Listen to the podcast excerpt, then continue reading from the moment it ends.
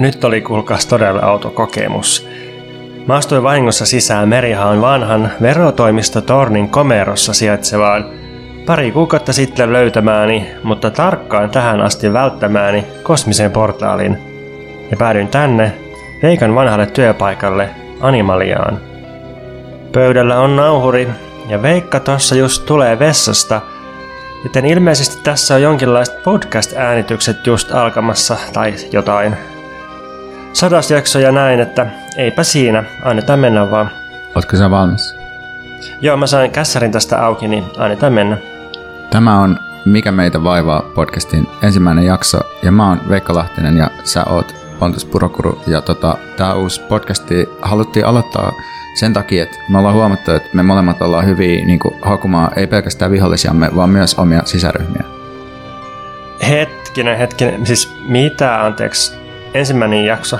Niin, en, ensimmäinen jakso on vuosi 2017, mutta on just vakinaistettu Animalia äh, niin kampanja vastaavaksi ja sä viimeistelet esikois kokoelmaa täysin automatisoitu avaruus, homoluksus, kommunismi. Me ollaan aloittamassa uutta podcastia, jossa tykitellään ja ounataan libsit ja jodan skumppaa ja puhutaan narisevasti ja riehutaan. Nyt kuulostaa todella pahalta. Mun täytyy kertoa sulle nyt suoraan, että mä olen itse asiassa tulevaisuuden pontus kaukaa vuodesta 2023 ja mut on luultavasti lähetetty tänne suorittamaan jotain tehtävää. Mahdollisesti mun tehtävää nyt kun mä sitä pohdin, niin on estää MMV-podcastin alkuaikojen takeltelu, kiusallisuus ja uhoaminen ja ehkä aloittaa meidän Patreon-tilaajien kerääminen aikaisin. Wow, siis vuosi 2023, siis todella uskomatonta. Todella kiinnostavaa olisi kuulla tulevaisuudesta. Voi vaan siis kuvitella, mitä on tapahtunut tyyliin, että Soldiers of Odin ja Juha Sipilä hallitsee yhdessä Suomea ja Vesa linja on perustanut sähköautoyrityksen ja anarkistimeemit on Facebookin suosituin sivusto tai jotain. Onko äh, kaikki liberaalit jo ounattu ja onko Hesari mennyt konkurssiin? Onko Mikä meitä vaivaa Suomen suosituin podcast ja onko vasemmisto podiskene valtavassa kukoistuksessa? Itse asiassa mä joudun tuottaa silleen pettymyksen, että ainoa asia, jonka sä tuossa mainitset ja jolla on jotain julkisuusnäkyvyyttä vuonna 2023 on nimenomaan Hesari, jonka liberaali tykittelyys on mennyt pahemmalle tasolle vaan ton visioliitteen myötä. Mä ja sä kyllä julkaistiin kirja liberalismista ja Hesari teki sitä aukeaman jutun, mutta ei mikään siitä muuttunut ainakaan parempaan suuntaan. Jos nyt mennään siihen varsinaiseen asiaan, niin mun pitää, Veikka, pysäyttää sut nyt ja kääntää Mikä mitä vaivaa podcastin suunta, jotta vältyttäisiin siltä Cringe-festiltä, joka tää syksyn 2017 kausi meille oli. Joten mites jos nyt käytäis läpi vähän sellaista ystävällismielisen Artsun ja kujeilevan podcastaamisen aakkosia? Siis toi ehdotus kuulostaa hyvältä, mutta mulla on sulle ehkä vielä parempi vastaehdotus, että Mitäs jos sä antaisit meidän nykyisyyden asiantuntijoiden hoitaa sen tykittely- ja podcast-narinan ja palaisit sinne sun omaan tulevaisuuteen nauttimaan tämän alkualkujen työn hedelmistä, joille sun elämä kuitenkin rakentuu. Et enköhän mä tiedä, miten parhaiten tehdään kunnon Dirtbag Left tykittelyä, tuttujen haukkumista ja koulukiusaamista jne. Et Etkö sä tiedä, että tulevaisuutta ei pidä mallintaa minkään ulkoisten ohjeiden tai utopioiden kautta, vaan se pitää luoda nykyhetken tilanteesta käsin. Niinpä mä en voi nähdä sua minä muuna kuin jonkinlaisena heikilläläisenä Minervan pöllön haamuna, joka kummittelee täällä toimistolla. Mun täytynee karkottaa sut telkeämällä sut takaisin tonne animalian varastohuoneen nurkkaan, josta sä ilmaannoit. Mennäänpä sitten. Ei, sä oot ymmärtänyt kaiken väärin. Äl, älkää please tehkö tätä. Mä en oo mikään haamu, vaan tulevaisuuden pontus. Älä koske muhun. Sä et tiedä mitä sä teet. Tästä tulee niin nolo syksy. Päästä mut irti. Apua!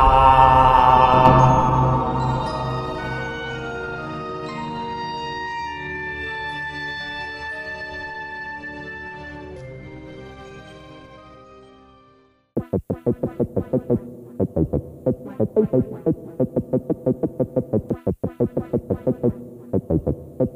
you.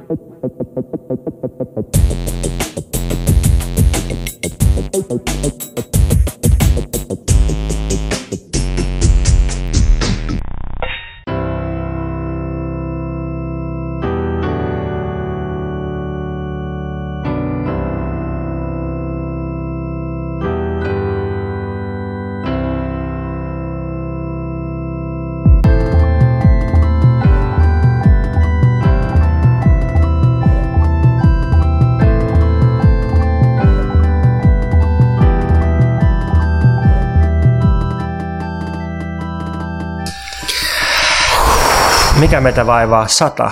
Juhlajakso. Nyt on ollut niin tiiviit menneisyysviittaukset, että jos olet hiljattain vasta alkanut kuunnella tätä podcastia, niin kannattaa todellakin ottaa trippi down memory lane ja käydä tsekkaamassa sekä eka jakso että, että varhaisaikojen tunnelmia haistelemassa muutenkin. Toi Pontuksen äskeinen viittaus oli vielä jakson 20, jonka Pontus aloittaa sanomaan, että mikä meitä vaivaa 20. Juhlajakso. Tämä ääni tulee siis Pontuksesta, toinen ääni tulee Veikasta. Meidät erottaa siitä, että Pontuksella surisee päässä, kun taas Veikalla pärisee suussa. Tuleekohan meillä se video-ominaisuus vielä näihin, koska niin, kuin niin monta hyvää ilmettä menee koko ajan kuulijoilta ohi. Joo, ja siis itse asiassa tuosta, että kumpi ääni kuuluu kummalle, niin päästään luontevasti siihen, että kun on sadejakso, niin meillä on joukko meidän rakkaita kuulijoita on lähettänyt meille muistoja ja terveisiä niin kuin sadan jakson taipaleen kunniaksi, jotka me laitetaan tämän jakson loppuun. Eli kerrankin kannattaa kuunnella jakso alusta loppuun saakka. Ja ei missään tapauksessa kannata skipata sinne, koska se tuottaa huonoa onnea kuulemma. Tänään on paras jakso koskaan, mutta ennen kuin mennään siihen sisältöön, niin muistellaanpas nyt vähän ja juhlitaan. Mites Veikka, m- miten sä muistelisit meidän kuusivuotista taivalta? No, niin kuin kuusi vuotta musta on samaan aikaan pitkä aika, ja sitten se voi olla lyhyt aika, riippuen vähän, että mistä ajasta on kysymys, koska mun mielestä aikaa ei voi, ei voi tarkastaa sille, että se olisi aina saman pituista ainakaan niin kuin kokemuksellisesti, vaan että musta tämä tuntuu aidosti siltä, että tässä on mennyt ikuisuus, koska meidän tuttavuus vähän niin kuin alkoi tämän podcastin merkeissä jollain tavalla, ja sitten se on kulkenut läpi monenlaisia kommervenkkejä tässä, mutta, mutta tota, me ollaan ehditty podcastille muodostaa aika vahva jonkinlainen ja ehkä sitä voisi kutsua jonkinlaiseksi perustukseksi, eli me tiedetään vähän niin kuin, että mitä me tehdään silloin, kun me tehdään tätä. Meillä on jonkinlainen kaava, ja sitten lisäksi mä en ole missään vaiheessa, tai musta tuntuu, että mulla oli suurimmat kriisit niin kuin sanottava riittämisen suhteen joskus toisena vuonna tässä podcastissa, koska musta tuntuu, että mä en ollut enää niin, kuin niin halukas, vaan olen vihainen koko ajan. Ja se oli niin kuin sellainen ongelma, että piti vähän niin kuin vaihtaa sitä viritystä, mutta, mutta tota, nykyään ei tunnu, että pitäisi jotenkin kaivaa asiaa tyhjästä tai sellaista, niin se tuntuu hienolta näin kaikkien vuosien jälkeen.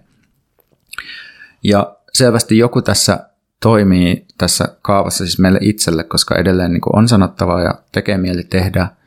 Ja tämä on myös toiminut kaikki nämä vuodet jonkinlaisena ajatusten poliittisena päiväkirjana, jota voi käydä sitten vähän niin kuin jälkikäteen myös lueskelemassa, että mitäs, mitäs siellä on mietitty. Ja tietysti tämä dialoginen muoto tekee tästä ehkä vähän kiinnostavamman kuin oma päiväkirja keskimäärin, joka on sitten vaan sellaista, että paskaa kaikki. Mä ajattelen, että kaikki mun tekemät työt koskaan on päiväkirjaa, mutta ne on vaan en, niin kuin paremmin tai huonommin verhoiltuja. Tai ehkä siinä keskitierillä sen verhoilun suhteen. Joo, ja tietysti tämähän ei ole sillä varsinaisesti niin kuin vaan meidän kahden juttu, koska tietysti tässä kuulijat on, on välttämättömiä, että tässä sitä järkeä, niin tässä on ympärille koottu merkittävä joukko ihmisiä, jotka on osittain kuulijoita, osittain lahjoittajia, kirjaystäviä, joita itse asiassa on ollut vuosien varrella aika paljon, ja somen seuraajia, ja joiden kanssa käydään inboxi, loputtomia inboxi-keskusteluja, että just tässä joku päivä katsoi, että meidän Patreonissakin on niinku rekisteröityneenä ollut jossain vaiheessa niinku yhteensä joku 800 ihmistä, joista tällä hetkellä jotain 350 ehkä lahjoittaa, mutta että tuntuu, että olemme jättäneet, jos ei niin kuin jälkeä sieluun, niin vähintään loven lompakkoon monelle ihmiselle. Hienosti sanottu.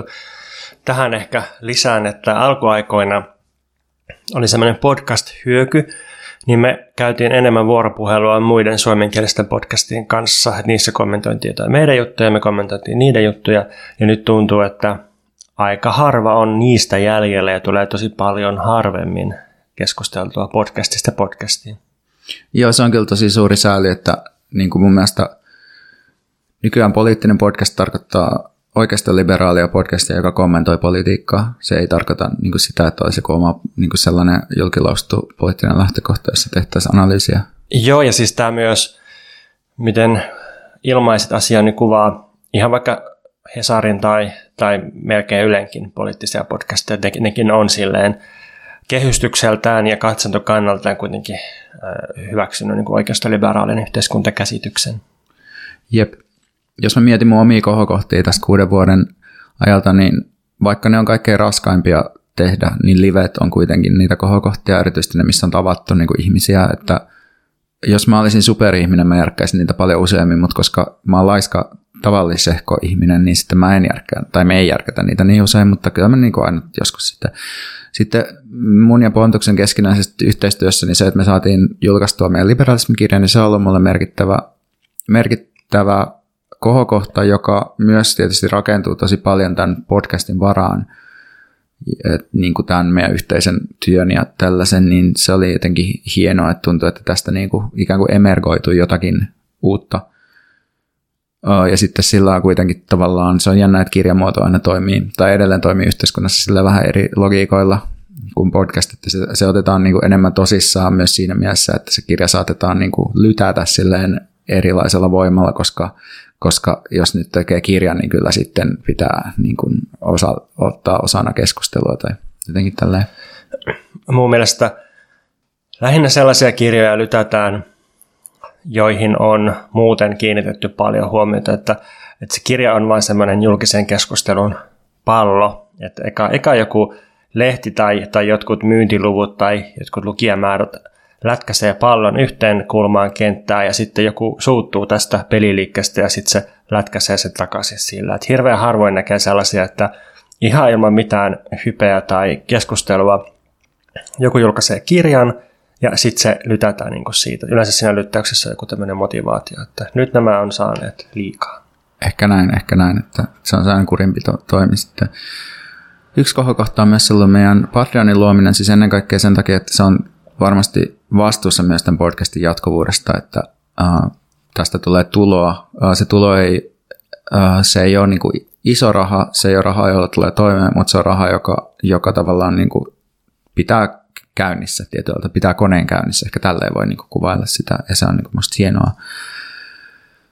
Um, no sitten tosiaan niin kuin koen, että tämä on ollut sellainen oman ajattelun arkistointi, mutta myös ajattelun kehittämismetodi, ja ehkä koen, että mulla on kuitenkin jotain ihan kiinnostavaa, tai kiinnostavaa sanottavaa verrattuna siihen, mitä oli kuusi vuotta sitten, tai sillä, että koen, että on jollain tavalla myös jopa ehkä niin kuin fiksumpi kuin silloin, mutta Mä en, mä en ole kyllä. Niin, Pontus, Pontus on tota, koko ajan vaan tyhmentynyt vuosien varrella, mutta minkä sille teet?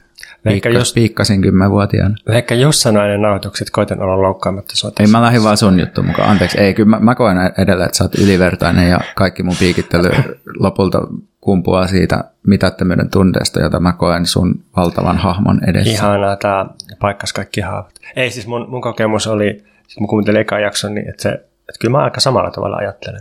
Sä myös puhut tosi samalla tavalla. Se on musta hämmentävää, että kun mä koen, että mulle tämä on ollut äänenkäytön koulutus, joka on perustunut siihen, että mä oon kuunnellut tosi paljon mun omaa puhetta ja oikein tietoisesti työstänyt sitä, että se olisi vähän rauhallisempaa ja vähän täydempää se ääni ja kaikkea tällaista, mutta sulla on homma hallussa ensimmäistä jaksosta lähtien. No mä oon sillä eri mieltä, että mä narisin, siis kuului semmoista äh, epäröintiä äänessä. Se, oli, se on mulla itselleni rasittava kuunnella, toivottavasti se on vähentynyt. Niin, ehkä me ollaan tietysti aina itsemme suurimpia kriitikoita. Yksi kohokohta mulla oli myös podcast-kurssin tekeminen, joka tehtiin vuosi sitten, ja, tai ei itse asiassa ihan vuosi sitten, puoli vuotta, vähän yli puoli vuotta sitten, ja sitä olisi tosi hieno hyödyntää ja jatkaa jollain tavalla, koska siinä on kuitenkin suhteessa iso työ, jota on nyt toistaiseksi käytetty aika vähän, niin tota, katsotaan. Mutta että se tavallaan idis oli, että voisi siirtää eteenpäin jotain oppia ja ehkä herätellä jotenkin sellaista uh, niin kuin tämmöisestä yhteistämisnäkökulmasta tehtävää podcast-kenttää, kun en voi käyttää sanoa vasemmisto, niin sanon sitten näin. Mutta siis joo, että, että, että lisää saisi olla muitakin podeja, mutta sitten tietysti joo, kuulijapalautteet ja intensiiviset kirjeet usein esim. taiteilijoilta on ollut tosi hienoja. Tosi mä koen, että sä oot paljon vastuussa siitä, että kaikki taiteilijat nykyään kiinnittyy meihin, että sä oot jotenkin tuonut heidät meidän luoksemme. Kyllä mä luulen, että taiteilijoita kiinnostaa ihan se yleinen poliittinen analyysi, mutta mä oon ehkä puhunut enemmän itse taiteesta. Ja sitten on toi toinen podcast, jonka kautta taiteilijat myös innostuu filosofiasta. Niin, niin kyllä. Uh, ehdottomia low pointseja on ollut meidän toimimattomat prosessit, se, että ei ole ollut prosesseja tai ne on ollut epämääräisiä tai että niitä ei ole noudatettu, kun niitä on yritetty luoda. Esimerkiksi, että meitsin käsikirjoitukset oli aina myöhässä ja sitten niitä ei ollut luettu, ja sitten kun sä kommentoit, niin sä kommentoit mun mielestä jotenkin loukkaavasti, mikä johtui siitä, että se pointti ei ollut, mä en ollut onnistunut välittää sen jutun pointtia sulle ajoissa tai, tai missään vaiheessa. Sitten oli just täh, tähän liittyi se, että oli liian, mulla liian pieni aika käyttää tähän, koska mä kävin palkkatöissä, sitten mä nykyään en käy palkkatöissä, minkä takia mä oon köyhä, mutta ainakin mulla on aikaa panostaa podcastin tekemiseen ja nykyään tulee kässärit ajoissa käsikirjoittaminen on ollut siis eri tavoin puutteista ja siitä on seurannut myös riitoja, joita on dokumentoitu muun muassa jaksoon Vihaamme miehiä. Um, joo, mutta tota, jos miettii sitten, että tehdäänkö sata jaksoa lisää, niin tota, tällä tahdilla se veisi 5-10 vuotta lisää. Että tota, se on pitkä aika. Että tosi vaikea sanoa, mitä tulee tapahtumaan, mutta ei mulla ainakaan sellaista oloa, että tämä olisi jotenkin tässä. Tai sillä, että kyllä voin nähdä itseni jatkamassa, mutta ehkä sillä, että sitten kun me ollaan eläkkeellä, niin olisi kiva, että joku pipopää äänittäisi meidän puolesta. Tällaisia ajatuksia. Mitäs, mitäs sulla? Ei kootas, mulla onkin itse asiassa täällä vielä näköjään lisää pointteja, eipä sitten mennäkään asioiden edelle. Joo, niin, niin se, se on jännä siis huomata myös, että meillä ehkä on tapahtunut sellainen tietynlainen vakiintuminen tälle podcastille sillä tavalla, että, että, että me ollaan vähän niin kuin sellainen huonekalu nykyään, että siellä se pyörii se ohjelma. Ja tota, mulla itselle varsinkin alkuaikoina tuntui tosi isolta jutulta julkaista jakso aina ja niin kuin näin, mutta voi olla itse asiassa, että se julkinen reaktio on aina ihan yhtä, yhtä yhdentekevä näihin, mutta, mutta nykyään mä niin kuin koen tosi vahvasti, että me, me pyöritään täällä niin kuin omassa lokerossamme ja sillä hyvä, mutta se on hienoa. Tai silleen. Alkuaikoina me tehtiin hirveällä vauhdilla intensiteetillä tätä, jos me tehtiin vuodessa 30 jaksoa, niin se varmaan selittää sitä, että miksi se vastaanotto oli myös voimakkaampi. Ja sitten se, että ehkä me tuotiin joitain uusia pointteja silloin keskusteluun, joita ei, ei niin paljon ollut. Ja nyt, nyt me ollaan niin kuin kehitelty niitä samoja ja välillä tuotu jotain uutta, mutta et, et se niin kuin kokonaisvaikutus oli musta ihan ymmärrettävästi isompi noihin aikoihin, kun teki niin älyttömällä vauhdilla ja voimalla. Nyt me tehdään ehkä yksi jakso kuukaudessa, joka on kyllä pitempi kuin ne vanhat jaksot, mutta kuitenkin harvemmin. Niin, mä vaan toivoisin, että joku huomaisi, mutta tulisi nähdyksi. Jos haluat huomata Veikan, niin... Tervetuloa Napoliin katsomaan. Niin Veikka lähtee taas Napoliin, joo. Tosi jakso ilmeisesti tässä, mä varmaan tullut takaisin sieltä, mutta katsotaan, katsotaan miten, miten tämä sekava timeline kehittyy tässä. Mutta joo, mitä mä sitten haluaisin vielä tehdä, niin tota, edelleen haluaisin kehittyä suullisessa ilmaisussa vieläkin, haluaisin täydemmän äänen ja varmemman otteen Mä haluaisin muodostaa vielä esseemäisempiä tai kuunnelmamaisempia kokonaisuuksia jotenkin tämän podcastin kautta, koska tämä muoto mun mielestä, mä oon tehty tästä sellainen, että tämä sallii melkein niin kuin mitä vaan tietyllä skaalalla, niin tota, olisi kiva tutkia niitä mahdollisuuksia lisää. Uh, mutta ennen kaikkea haluaisin pystyä huolehtimaan niin kuin jatkuvuuden edellytyksistä sillä, että, tämä, että jos tämä loppuu, tämä podcastin tämä loppuisi sen takia, että tämä ei palvele, mutta että ei loppuisi sen takia, että me riitaannutaan, tai että ei loppuisi sen takia, että jotenkin vituttaa. Että se olisi semmoinen hyvä tavoite. Ja niin, että pitää itsensä liikkeessä, se olisi hyvä. Liikuntaa. Onko se jotenkin sillä, että jos Steve Jobs sanoi, että tietokone on polkupyörä mielelle, niin mikä meitä vaivaa on polkupyörä Pernalle, Haimalle, Maksalle? Millä me ollaan polkupyörät? Niin, kyllä mä sitä mieltä mä kyllä tässä, ehkä, sit, ehkä mä ottaisin niinku sitten niinku sille, mikä se on, onko se mieliruumis? Mit, mitä käsitettä se etuvireen käyttää? En mä muista. Niin, no jotenkin sellainen. Me ollaan polkupyörä etuvireenille. no me todella ollaan jonkinlainen vesseli kyllä. Hänen ajattelunsa tärkein vesseli. Joo. Veikka on paljon puhunut siitä, niin kuin tuossa introssa, että miten, äh, hetken, kun mä puhuin introssa, mutta mä puhuin Veikan kirjoittamilla sanoilla siitä, että miten se podcastin ensimmäinen kausi ollut jotenkin nolo, niin mä nyt kuuntelin sen ekan jakson ja ei se musta ollut mitenkään huono. Se oli paljon parempi kuin mä odotin. Äh, musta se oli parempi kuin itse asiassa meidän viime jakso, paitsi puheen ääniteknisesti, mutta se oli tiukka ja keskusteleva, fokusoitu. Mun mielestä siinä ekassa jaksossa oli pikkusen liikaa poseerausta ja narinaa ja maiskahduksia. Tämä liittyy osittain siihen, että mä kuuntelen yleensä siitä vaan just sen alun, mikä on se kaikkein pahin osuus, kun siinä ei vielä niin mennä tavallaan niihin varsinaisiin pointteihin, mitkä munkin mielestä kyllä oli hyviä, kun kuuntelin. Joo, siis useinhan jos mä itse kuuntelen meitä tai muita, siis monia podcasteja, niin mä kelaan sen alkulätinän yli, että mun haave on se, että ei, ei itse tekisi sitä, just, just tätä, mitä me nyt tehdään, että ei tekisi sitä, vaan menisi suoraan. kerran sadassa jaksossa voi. Niin, niin joo. Mutta siis muista, mä nostan sieltä muutamia pointteja, mitkä joko on muuttunut tai ei ole muuttunut. Veikka sanoo sanatarkasti näin, kukaan ei lue mitään eikä keskity mihinkään. Kuusi vuotta sitten, 2017, tilanne oli tämmöinen ja nyt tilanne on paljon pahempi.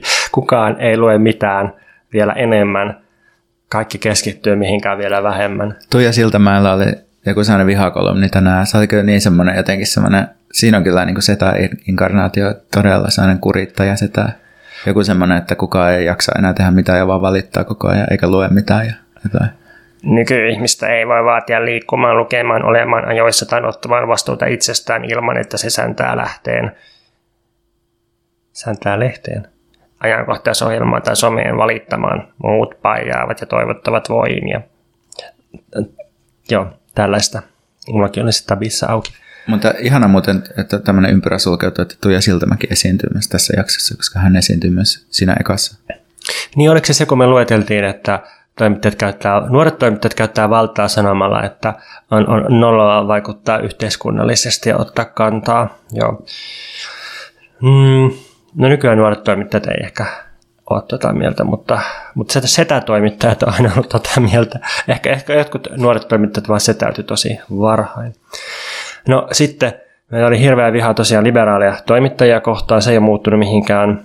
Ja sitten musta on hauskaa myös, että Veikka sanoi siinä ekassa jaksossa, että mä vihaan vasemmistoa.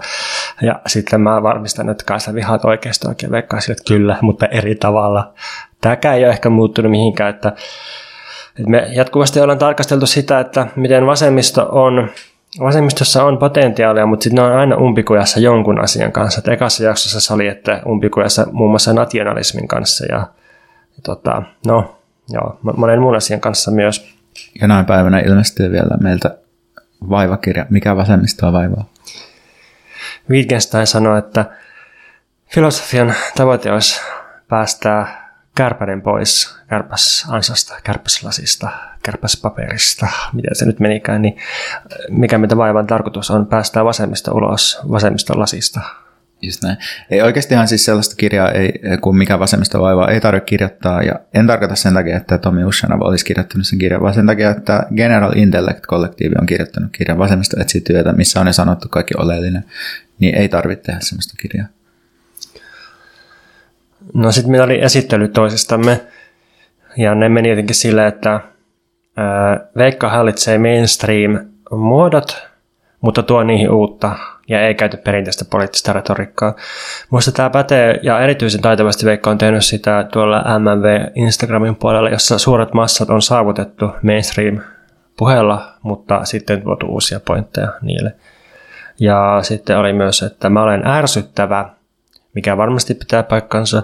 Ja Veikka on kyyninen ja negatiivinen, mutta romanttinen. Ja mun mielestä tämä pätee edelleen paikkansa. Mutta onko romantiikka vähentynyt vai lisääntynyt vuosien varrella? Mitä mieltä oot?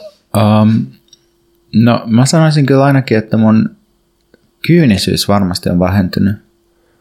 Et negatiivisuus varmaan ei ole, mutta kyynisyys on. Tai mä en koe sillä itseäni yhtään kyyniseksi nykyään. Et mulla on jotenkin sillä aika jotenkin, kuitenkin koen, että aika valoisa outlook niin kuin elämään. Sillä, että, ei tietenkään sille, että ei mulla ole semmoista niin kuin universaalihistoriallista niin kuin tulevaisuususkoa, mutta ei myöskään sellaista niin kuin jotenkin doomerismia, mitä huomaan, että monilla ihmisillä niin kuin on.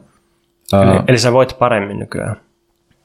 Mm, varmaan joo, joo siis ehdottomasti, mutta et myös tämä romantiikkahomma, niin, niin kyllä mä tietysti oon niin kuin romantikko, mutta toki niin kuin tohon aikaan niin mä olin, olin myös sinkku, mikä tarkoitti sitä, että piti herutella someissa, jotta saisi niin kuin mimosoiden huomioon, niin sitten se, että mä kirjoitan jostain ketuista aamuilla, niin siinä on ehdottomasti ideana, että joku slaidaisi inboxiin silleen, että hei, vaikutat aika kiinnostavalta, onks sinkku?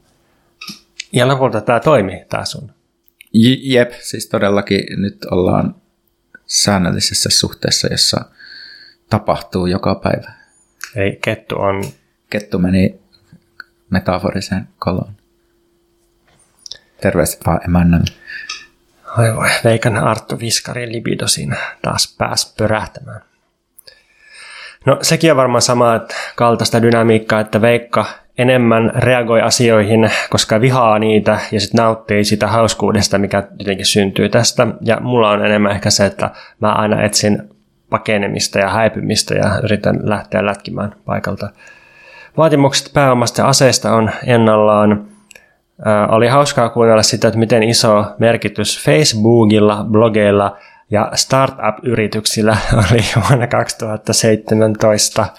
Joo, se on totta. Siis se oli tosi huvittava just se, niin kuin se säännöllinen Facebookin viittaileminen, niin kuin, että, että se, siitä tulee se, se, on, se niin kuin ajoittaa sen asian selkeämmin.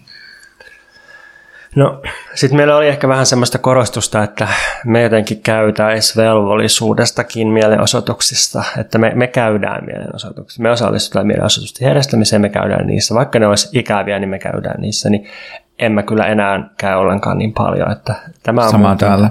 En, en käy niin kuin näyttäytymässä. En koe sitä hyödylliseksi enää sillä tavalla, tai, tai ehkä se voi olla hyödyllistä, mutta en siltikään. Yleisesti mä ajattelen, että muuttuminen on ihan ok. Ja myös ihmettelen sitä, että minkä takia edesmennyt oma itse pitäisi tuomita. Et jos tässä jo avattiin Wittgensteinin viittaus peliin, niin sillä oli joku tämmöinen, että jos tarkastelee ihmisen itseään, niin sitä voi ajatella köytenä, joka on punottu monista säikeistä, että, että joo, se tavallaan on yhtenäinen, että sillähän voi vetää vaikka jotain, mutta, mutta sitten ei ole yhtään säijettä, joka alusta loppuun menisi samana, että joku jatkuvuus voi syntyä silti, vaikka se on muodostettu eroista ja eroavista palasista. Se, se itse tai oma historia, eikä sillä tarvitse olla niin paljon tekemistä nykyisen itsen kanssa, niin mä ehkä ajattelen tälleen myös meidän podcastista, että se voi olla sille utelias, että aha, tuollaista oli tuolla ja nyt onkin erilaista.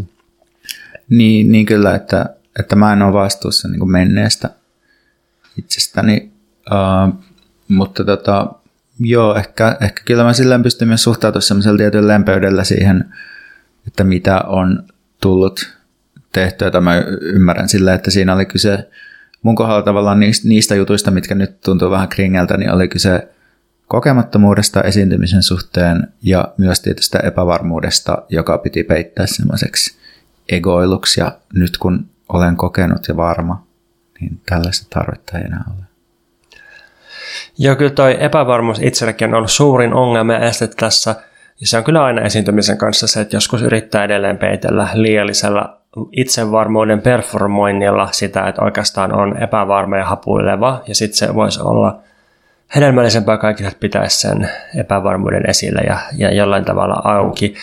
Mutta sekin on vähän hankala, koska sit jos on ikään kuin aidosti epävarma, niin ei se ehkä ole niin kiinnostavaa seurattavaa sitten. Et jotenkin se epävarmuuskin pitäisi sitten ilmaista varmasti, että kun esiintyminen alkaa kuitenkin tilan ottamisella ja sellaisella, että nyt mä otan täksi aikaa tämän, koska muuten siinä ei mitään järkeä. Et jos tulee esiintymään silleen vähän niin kuin lavalle, että en, en mä nyt tiedä, kehtaako mä, en mä ehkä nyt kehtaa, niin eihän niin kuin sitten on parempi olla ehkä tulematta tai miettiä se juttu uusiksi. Jep, just näin. Eli sä tota aloitteleva podcasta ja jos sä koet epävarmuutta, niin ei oikeastaan mitään järkeä alkaa tehdä koko podcastia, koska jos ottaa sen tilan, niin se kannattaa ottaa sellaisella maskuliinisella energialla. Tämä oli tätä veikan huumoria. Nyt, nyt jotenkin kaikki, kaikki tipahti ja jotenkin... Palattiin takaisin eka jakso asetelmiin. Tota, no ehkä tässä vaiheessa voidaan voidaan mennä, eikö ei voida, no mä, voidaan niin, jatkaa mä, Pontuksen tota Mä sanon, sanon vielä, että, että mun mielestä parasta meidän podcastin historiassa mulle henkilökohtaisesti itsekästi ollut se, että tämä on ollut tuotantogeneraattori, jota on ollut kiva tehdä, kun tämä aina niin kuin tuottanut, siis jotenkin sillä, että tietää, että tekee podcastia, niin sitten myös jossakin täysin eri yhteydessä tulee mieleen joku pointti, ja sitten se pointti alkaa kehkeytyä silleen, että no kerinpäs tästä auki podcast-osioon, niin sitten tulee tehtyä tämmöinen. Ja sitten tässä on tietysti ongelmana nyt se, että kun me tehdään tämä niin harvoin, kerran kuussa nykyään, niin sitten mä kaipaisin jotain uutta tekstintuotantogeneraattoria. Aikaisemmin oli blogit ja lehtijutut ja Twitter, ja nyt kun mä en oikein tee mitään näitä, niin, niin podcast on liian pieni tämmöinen, niin mä haluaisin löytää jostain uuden tekstigeneraattorin, sellaisen, että mikä saisi mut säännöllisesti pienellä kynnyksellä tuottamaan jotain lyhyttä tekstimuotoa, josta voisi rakentua jotain isompaa sitten. Niin, mullahan tämä vastaus on ollut toi Instagram, mutta se ei ehkä sitten sulle niin toimi.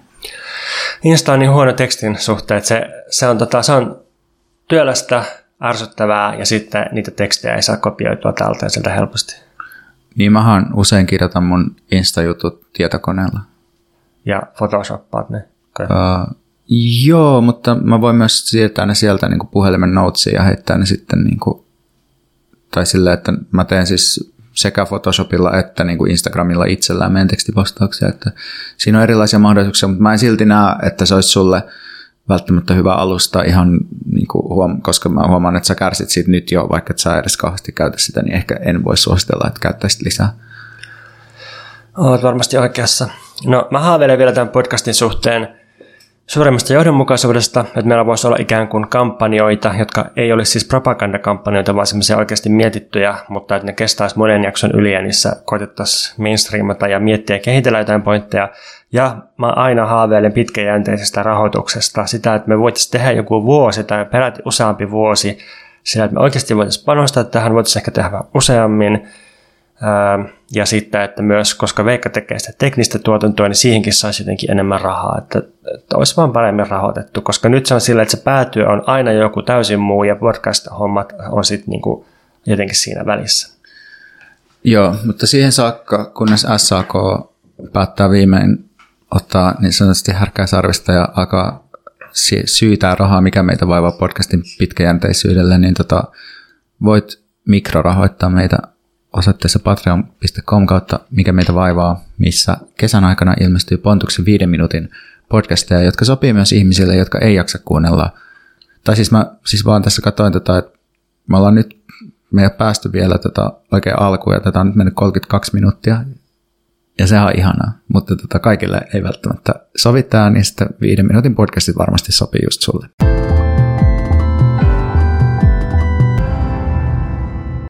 Me ollaan julkaistu jo yli sata jaksoa, mikä meitä vaivata ilmaiseksi.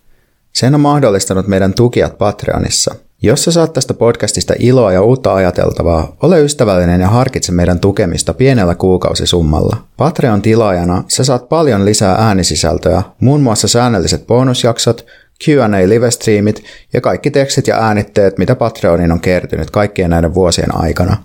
Nähdään siis osoitteessa patreon.com kautta mikä meitä vaivaa.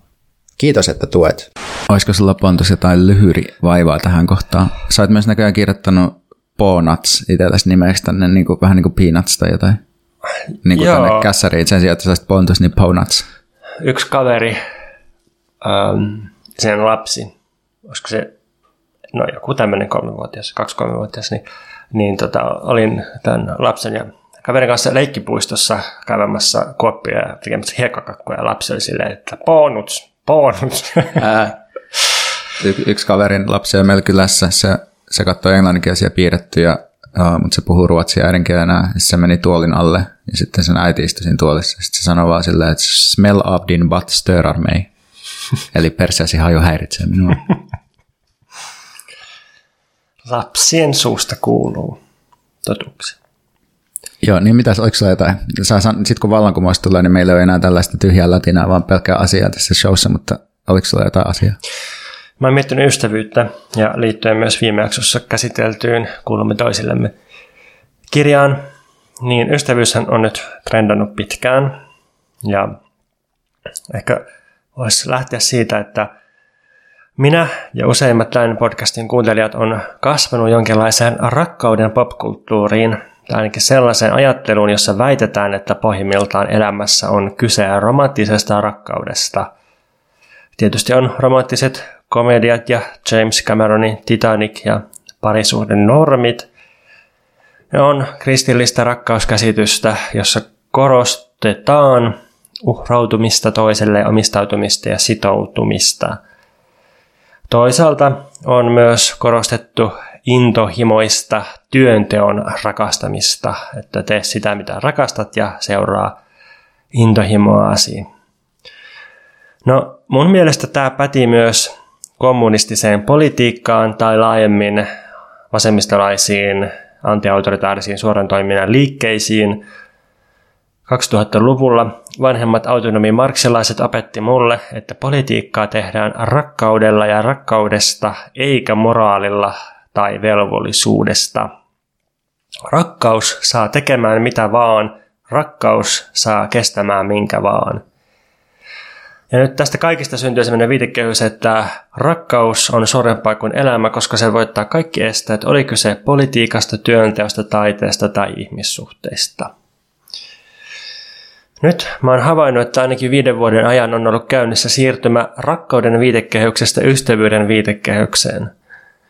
Mä annan esimerkiksi kaksi eri linjaa, jossa tämä siirtymä on mun mielestä tapahtunut. Ensimmäinen on ihmissuhteiden käytännöt, jossa tuntuu, että romanttinen rakkaus on ollut pitkään kriisissä, on luvattu liikaa, vaadittu liikaa ja petytty liikaa. Tähän liittyy monogamian murtuminen, avoimet suhteet ja ystävien asettaminen kumppaneiden rinnalle tai jopa ohitse. Mirja Hämäläisen tietokirjat on yksi ilmentymä tästä. Ensin se teki kirjan avoimista suhteista ja sitten sit se teki kirjan ystävyydestä ja ystävyyskirjassa Miele kirjoittaa, että kun se teki sitä edellistä kirjaa avoimista suhteista, niin yllättäen tärkeimmäksi jutuksi haastateltavat nosti juuri ystävyyden, eikä vaikka seksin tai rakkauden, että ystävyydestä nousee se luottamus, turvallisuus ja kaikki muukin, mitä avoimissa suhteissa vaaditaan. Ystävyys on itse asiassa rakkauden perusta ja tällä tavalla ensisijasta ystävyys edeltää rakkautta. Ja mun väite tässä kohtaa on, että rakkauteen on petytty, rakkaus on osoittautunut idealistiseksi ja ulossulkevaksi rakennelmaksi, ja niinpä kunnianhimoisesta ja intohimoisesta rakkaudesta on siirrytty kohti käytännöllisempää, mutta myös maltillisempaa ja ehkä vähän kädenlämpöisempää ystävyyttä. Eli niin kuin järjettömästä rakkaudesta järkiperäisempään, käytännöllisempään ystävyyteen. No toinen sitten kenttä on politiikka ja yhteiskuntateoria, jossa just tämä kuulumme toisillemme kirja by Mikke, Vilja ja Walter. Ja sitä ennen ranskalainen Tikkun kollektiivi. Ja näissä piireissä ehkä on määritelty vanhaa kommunistista tai vasemmistolaista toveruuden käsitettä – uusiksi ja, ja niin kuin ei vain määritelty, vaan myös purettu ja todella tehty uusiksi sitä niin kuin ystävyyden termein. Ja, tota, ja käsitellään ystävyyttä just yhteisen elämänmuodon muodostamisena, yhteiseksi tekemisenä, elämän jakamisena. Että ystävyys on olemisen tyyli ja suhde. Se ei ole ominaisuus eikä omaisuus. Ei ole siis sillä, että mulla on tämä ystävä, mä omistan tämän ystävän – vaan, vaan se, on, se on ihmisten välillä tapahtuvaa jakamista. Ja sitten voidaan jaotella, että on porvarillisia ystävyyksiä, jotka on lähellä sitä arkkikielen ystävä merkitystä, ja jotka perustuvat jollain tavalla julkisen ja yksityisen erotteluun ja sillä tavalla, että, että tämmöinen porvarillinen ystävä on sitten siellä yksityisen puolella nimenomaan. Ja sitten on poliittista tai, tai kommunistista ystävyyttä, joka taas purkaa tätä julkisen ja yksityisen erottelua.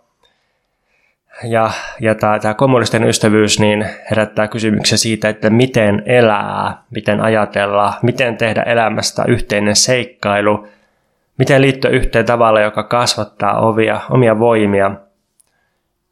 Oikeastaan tällä tavalla määriteltynä poliittinen ystävyys alkaa minusta kuulostaa rakkaudelta, niin kuin Spinoza sen määritteli, että rakkaus on iloa ja omien voimien kasvamista, johon liittyy idea ulkoisesta syystä. Mutta jostain syystä on haluttu nimetä ystävyydeksi sekä rakkaudeksi. No, joka tapauksessa mun arvio on, että tämä siirtymä on niin sanotusti terve ja käytännöllinen.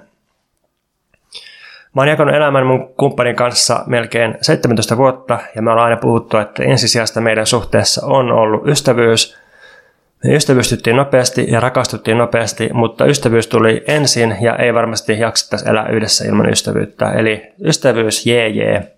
Mutta mä koen tämän siirtymän rakkaudesta ystävyyteen myös, niin kuin mä sanoin, pettymykseksi ja suojautumiseksi. Ja musta tuntuu, että vaikka tämmöinen siirtymä olisi kuinka järkevää ja perusteltua tahansa, niin mä vähän mietin, että luovutetaanko nyt rakkauden suhteen – Rakkaudessa on kuitenkin kyse riskeistä ja haavoittuvaisuudesta ja muuttumisesta ja altistumisesta ihan eri tavalla kuin mun mielestä ystävyydessä. Mä tekisin todella monia asioita mun ystävien takia, mutta ei nyt ihan mitä tahansa. Sen sijaan rakkaiden eteen mä saattaisin tehdä melkein mitä tahansa.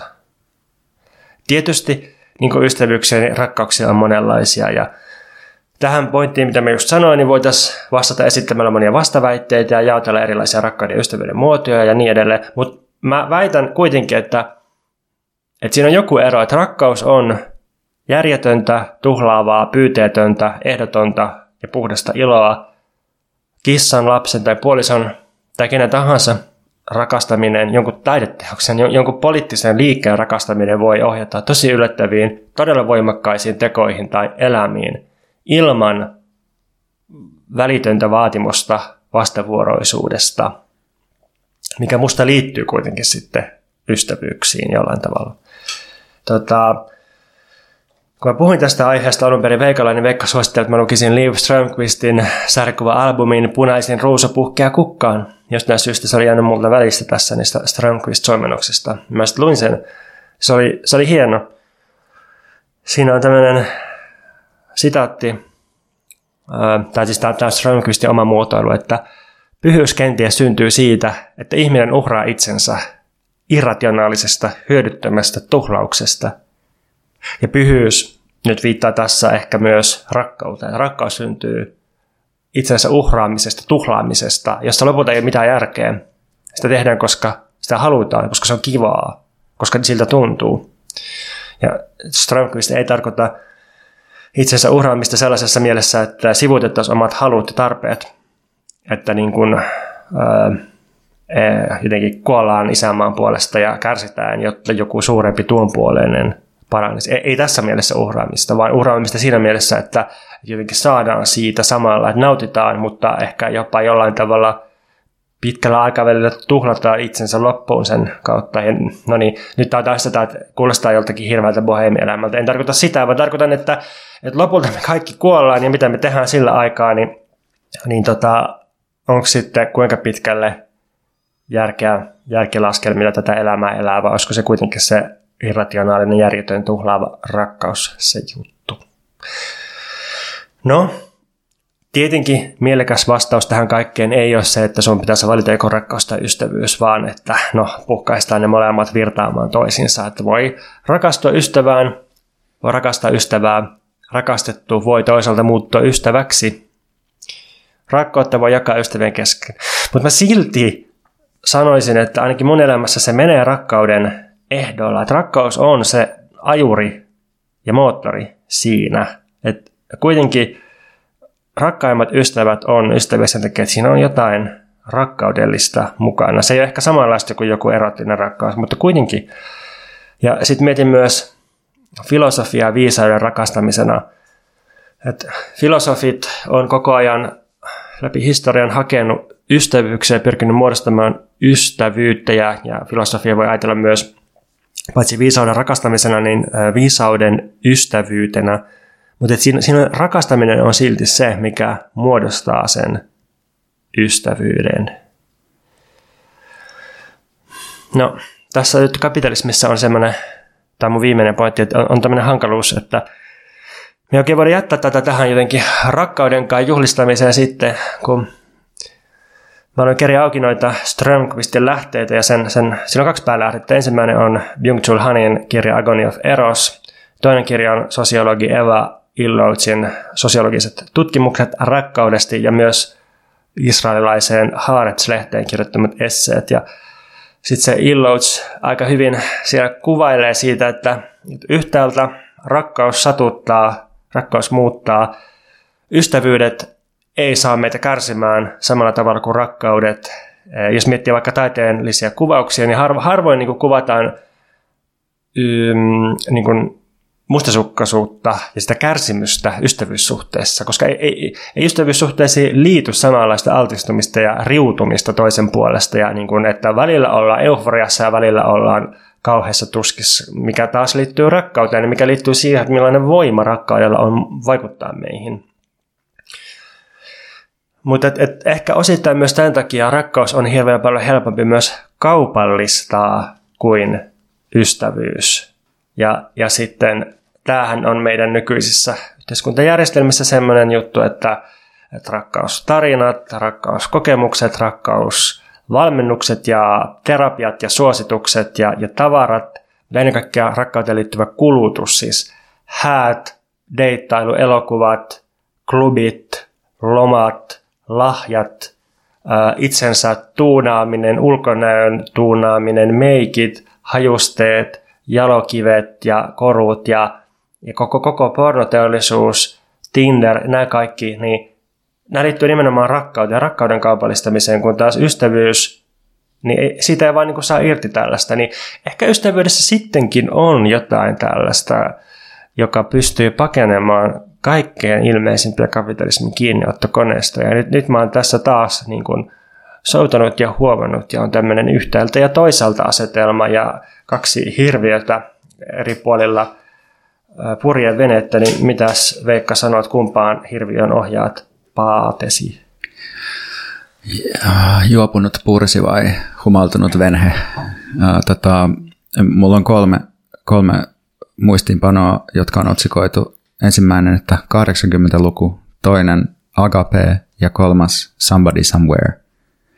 Tota, mä koitan muistaa, mitä nämä tarkoittaa ja avata näitä jotenkin, mutta sellainen yksi kirjallisuuden tutkija piti tyttärensä häissä sellaisen puheen, missä se sanoi, että, että niin kuin hän on ilahtunut siitä, että miten niin kuin nykyään niin kuin nuoret ihmiset selvästi osaa arvostaa niin kuin sen parisuhteen ulkopuolella sijaitsevia suhteita, niin kuin ystävyyssuhteita ja muita huomattavasti enemmän kuin hänen aikanaan. Niin kuin, ehkä se oli myös sellainen pieni niin kuin viipa tavallaan, että myös niin kuin vasemmistopiireissäkin tavallaan, että on kuitenkin sit tapahtunut just sitä, että ihmiset on ikään kuin mennyt siihen peak-ydinperhemalliin, jossa sitten on niin kuin kaksi puolisoa ja lapsia ja sitten ehkä ystävyydetkin jää sitten vähemmän, että ne kuuluu jotenkin sellaiseen nuoruuteen ja semmoinen yleinen niin kuin avoimuus ja sitten tavallaan niin kuin sulkeudutaan sellaiseen yksikköön.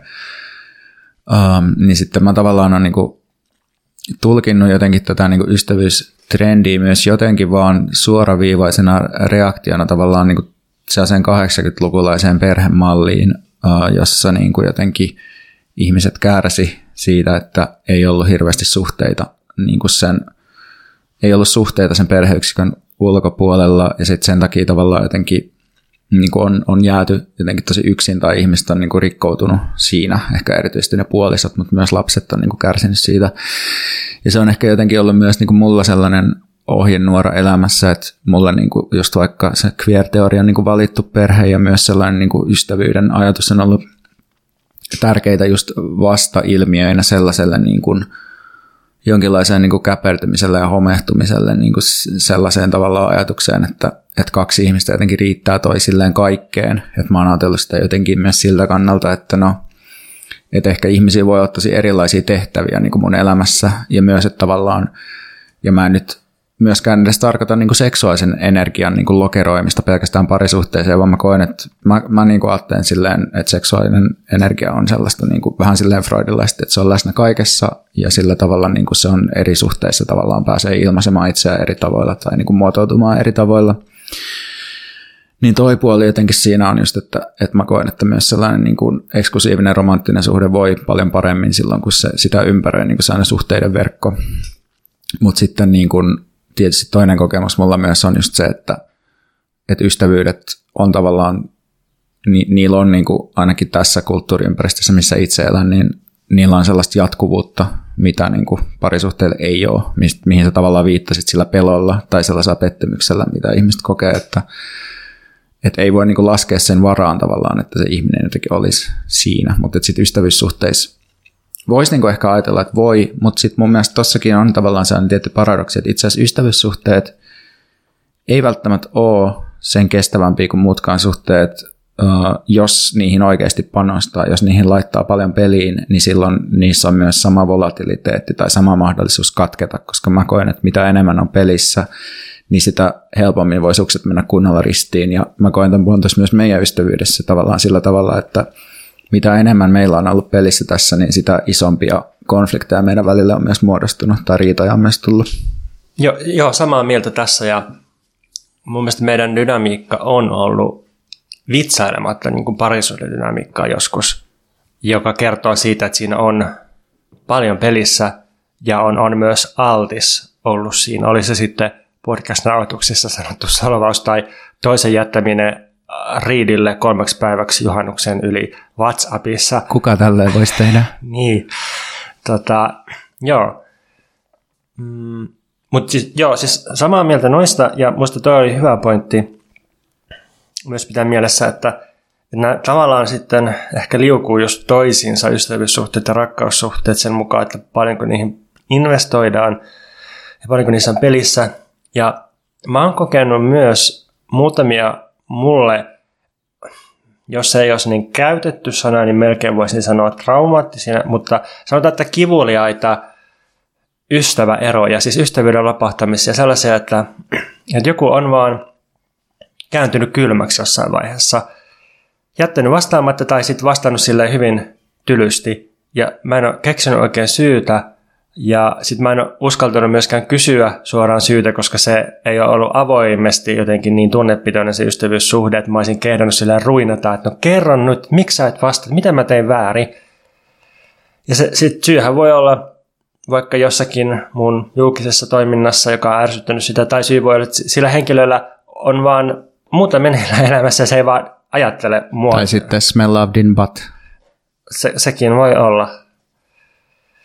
Mä näin tällaisen, joku postas Instassa tällä, että siis Redditissä tällaisen, että joku, joku tota mies kysyi apua, että kun silloin on tämmöinen gaming chair, pelituoli, ja sitten sit se tyttöystävä valittaa, että se pershiki haisee siinä tuolissa, ja se on niin pinttynyt siihen, että vaikka se koittaa baby vibesilla irrottaa sitä siihen, siitä, niin ei, ei, ei niin kuin haju lähde. Ja sitten sit se tyyppi, joka postasi sitä IG, niin postasi just sille, että average heteroseksuaali.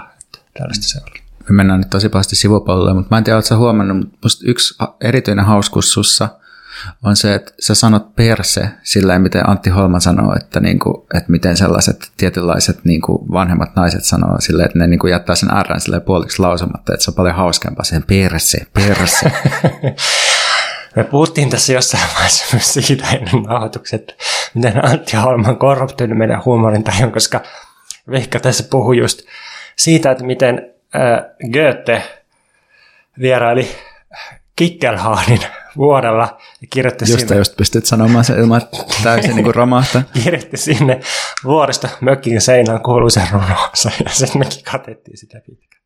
Oh my god. Syytän Antti Holmaa. Mun toinen pointti uh, oli itse asiassa enemmän kysymys sille, että miten sä, um, miten sä suhteuttaisit tätä sun puhu, puhetta rakkaudesta niin kuin näihin meidän, ehkä, no, ehkä niin kuin mun lähinnä tuntemiin kolmeen niin kuin kreikkalaisen rakkauden eri, eri sanan, eli agapeen, filiaan ja erokseen.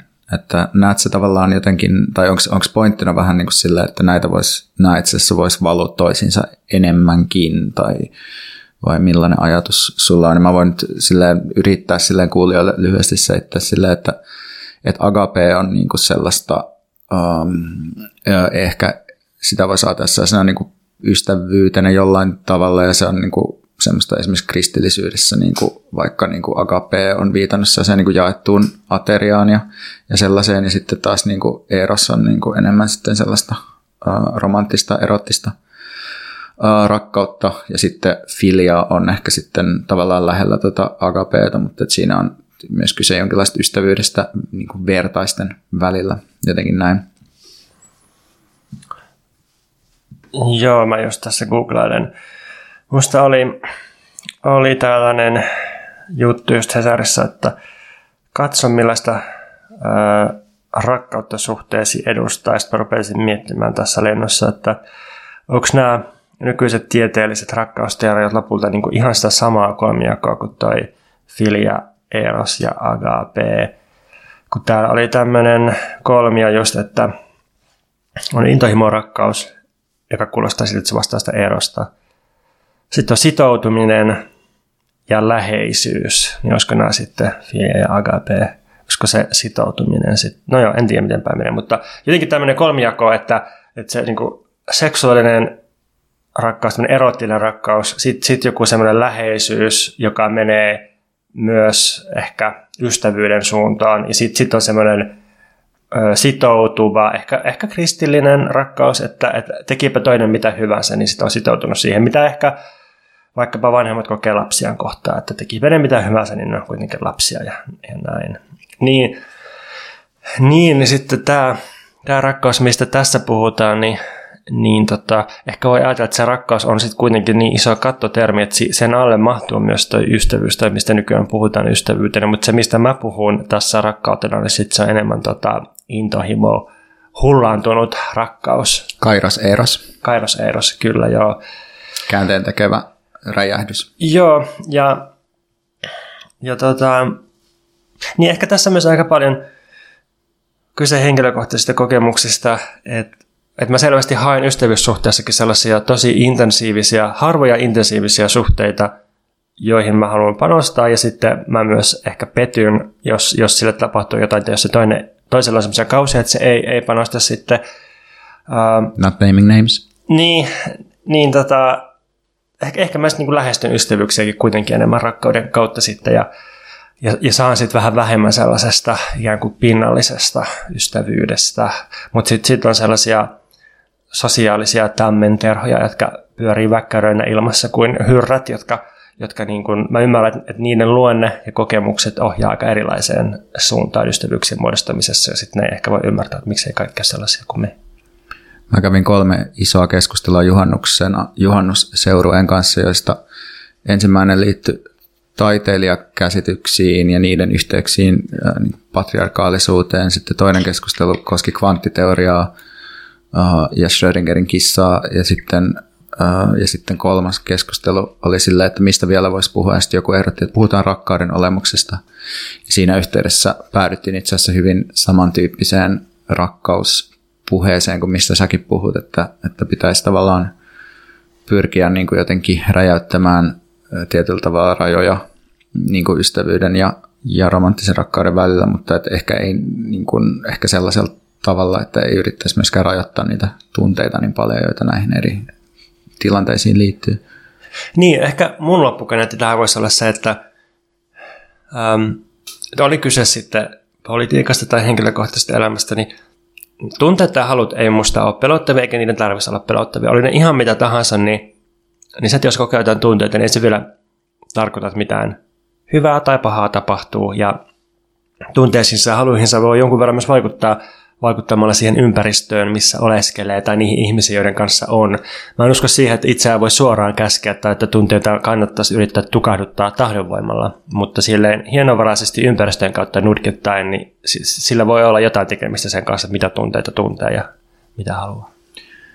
Mun piti vielä sanoa tämä Somebody Somewhere, joka on siis äh, suositus HBO-sarjasta, jossa, joka käsittelee ystävyyssuhdetta ikään kuin romanttisen rakkauden kontekstissa tavallaan tai silleen, että siinä fokuksessa on nimenomaan niin kuin ystävyyssuhteen ongelmat ja breakupit ja tunteet ja muut. Ja siinä on semmoista queer-meininkiä kansasissa. Kuulostaa hyvältä. Ainoa HBO-sarja, tämän olen katsonut viime aikoina, ja sitäkin pystyvä yhden jakson, oli se The Idol. Oletko sä katsonut? En. Tiedätkö, mistä on kyse? En. Ehkä se on parempi, että kukaan ei tiedä, mistä on kyse. Joo, jätetään tähän. Joo. Mikä sua Veikka vaivaa? Mua vaivaa vihreä siirtymä. Mm, sillä reaktiivisesti nyt pitää olla vastaan kaikkea sitä, mitä hallitus ajaa. Ei kun, no ei oikeastaan, niin kuin, mehän ollaan puhuttu aikaisemmin jaksossamme sähköautoilla on hyvä signalointia, niin sähköautojen kontekstissa globaalista akku- ja mineraaliteollisuudesta ja mikä meininki siellä on, mutta tota, on tässä pitkään jo pohtinut niin kuin vihreää siirtymää sellaisena keskustelun aiheena, jota olisi hyvä niin kuin pohdiskella sen takia, että se on alkanut trendaamaan tuolla vihollispiireissä, eli pääoman linnakkeissa, niin sitten pitää jotenkin vähän tarkistaa omaa, omaa suhtautumista, että mistä tässä ilmiössä olikaan kyse. Ja siis tota, Mm, keskustelu, mä, mä jäljitän nyt vihreän siirtymän, tai en jäljitä, mutta aloitan keskustelun vihreästä siirtymästä tällaista käsitteestä kuin Green New Deal, joka on ollut USAssa DSA, eli Democratic Socialists of American, uh, yksi hanke, jota ne on ajanut. Tämä on tämmöinen demokraattipuolueen sisäinen vasemmistoryhmä, jossa on tunnettuja politiikan superjulkiksia, kuten Alexandria Ocasio-Cortez ja Bernie Sanders. Ja tässä Green New Dealissa ajatuksena oli tehdä ilmastotoimia sillä tavalla, että puututaan taloudelliseen epätasa-arvoon laaja-alaisella julkisella investointiohjelmalla, joka luo työpaikkoja ja sitten samalla tasataan tulonjakoa. Ja tätä samaa idistä on jollain tavalla markkinoinut esimerkiksi Naomi Klein teoksessaan This Changes Everything, jossa ilmastonmuutos nähdään nimenomaan vasemmiston mahdollisuutena ajaa oikeudenmukaisia uudistuksia läpi samalla kun tehdään tämmöistä laajaa infrastruktuuri-investointiohjelmaa. Ja tietysti tässä on niin viittaus tähän tota Yhdysvaltojen New Dealin, joka oli tämmöistä Franklin Rooseveltin um, politiikkaa, jossa työllistettiin suoraan miljoonia ihmisiä valtaviin infrahankkeisiin ja tehtiin pankkireformeja. No, mutta sitten sitten EU:ssa on tehty tämmöinen politiikkakokonaisuus kuin Green Deal, joka sitten, josta on tiputettu tämä New Deal viittaus tavallaan niin kuin se on siellä mukana, mutta on selvästi haluttu ottaa eri käsite kuin mitä tuolla Yhdysvalloissa on pyöritelty, ja tässä Green Dealissa nojataankin sitten paljon enemmän markkinaehtoisiin ratkaisuihin ja se merkittävä julkisen investoinnin osuus onkin tiputettu tästä pois.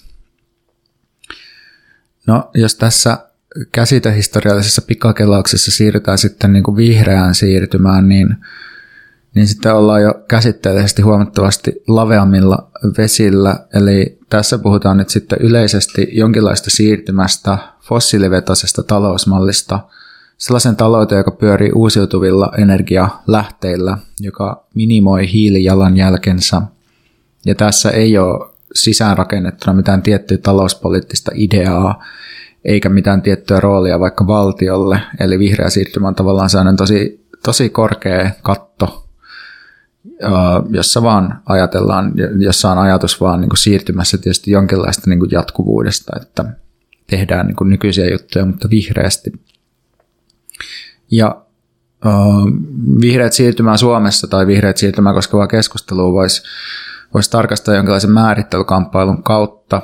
Ja mä ajattelin nyt havainnollista tästä ottamalla tähän kolme, kolme määritelmää, josta yksi tulee keskuskauppakamarilta, yksi tulee valtiovarainministeriöltä ja yksi vasemmistoliitolta. Tai nämä ei ole niin määritelmiä, mutta jonkinlaisia sitaatteja, mitä ne sanoo.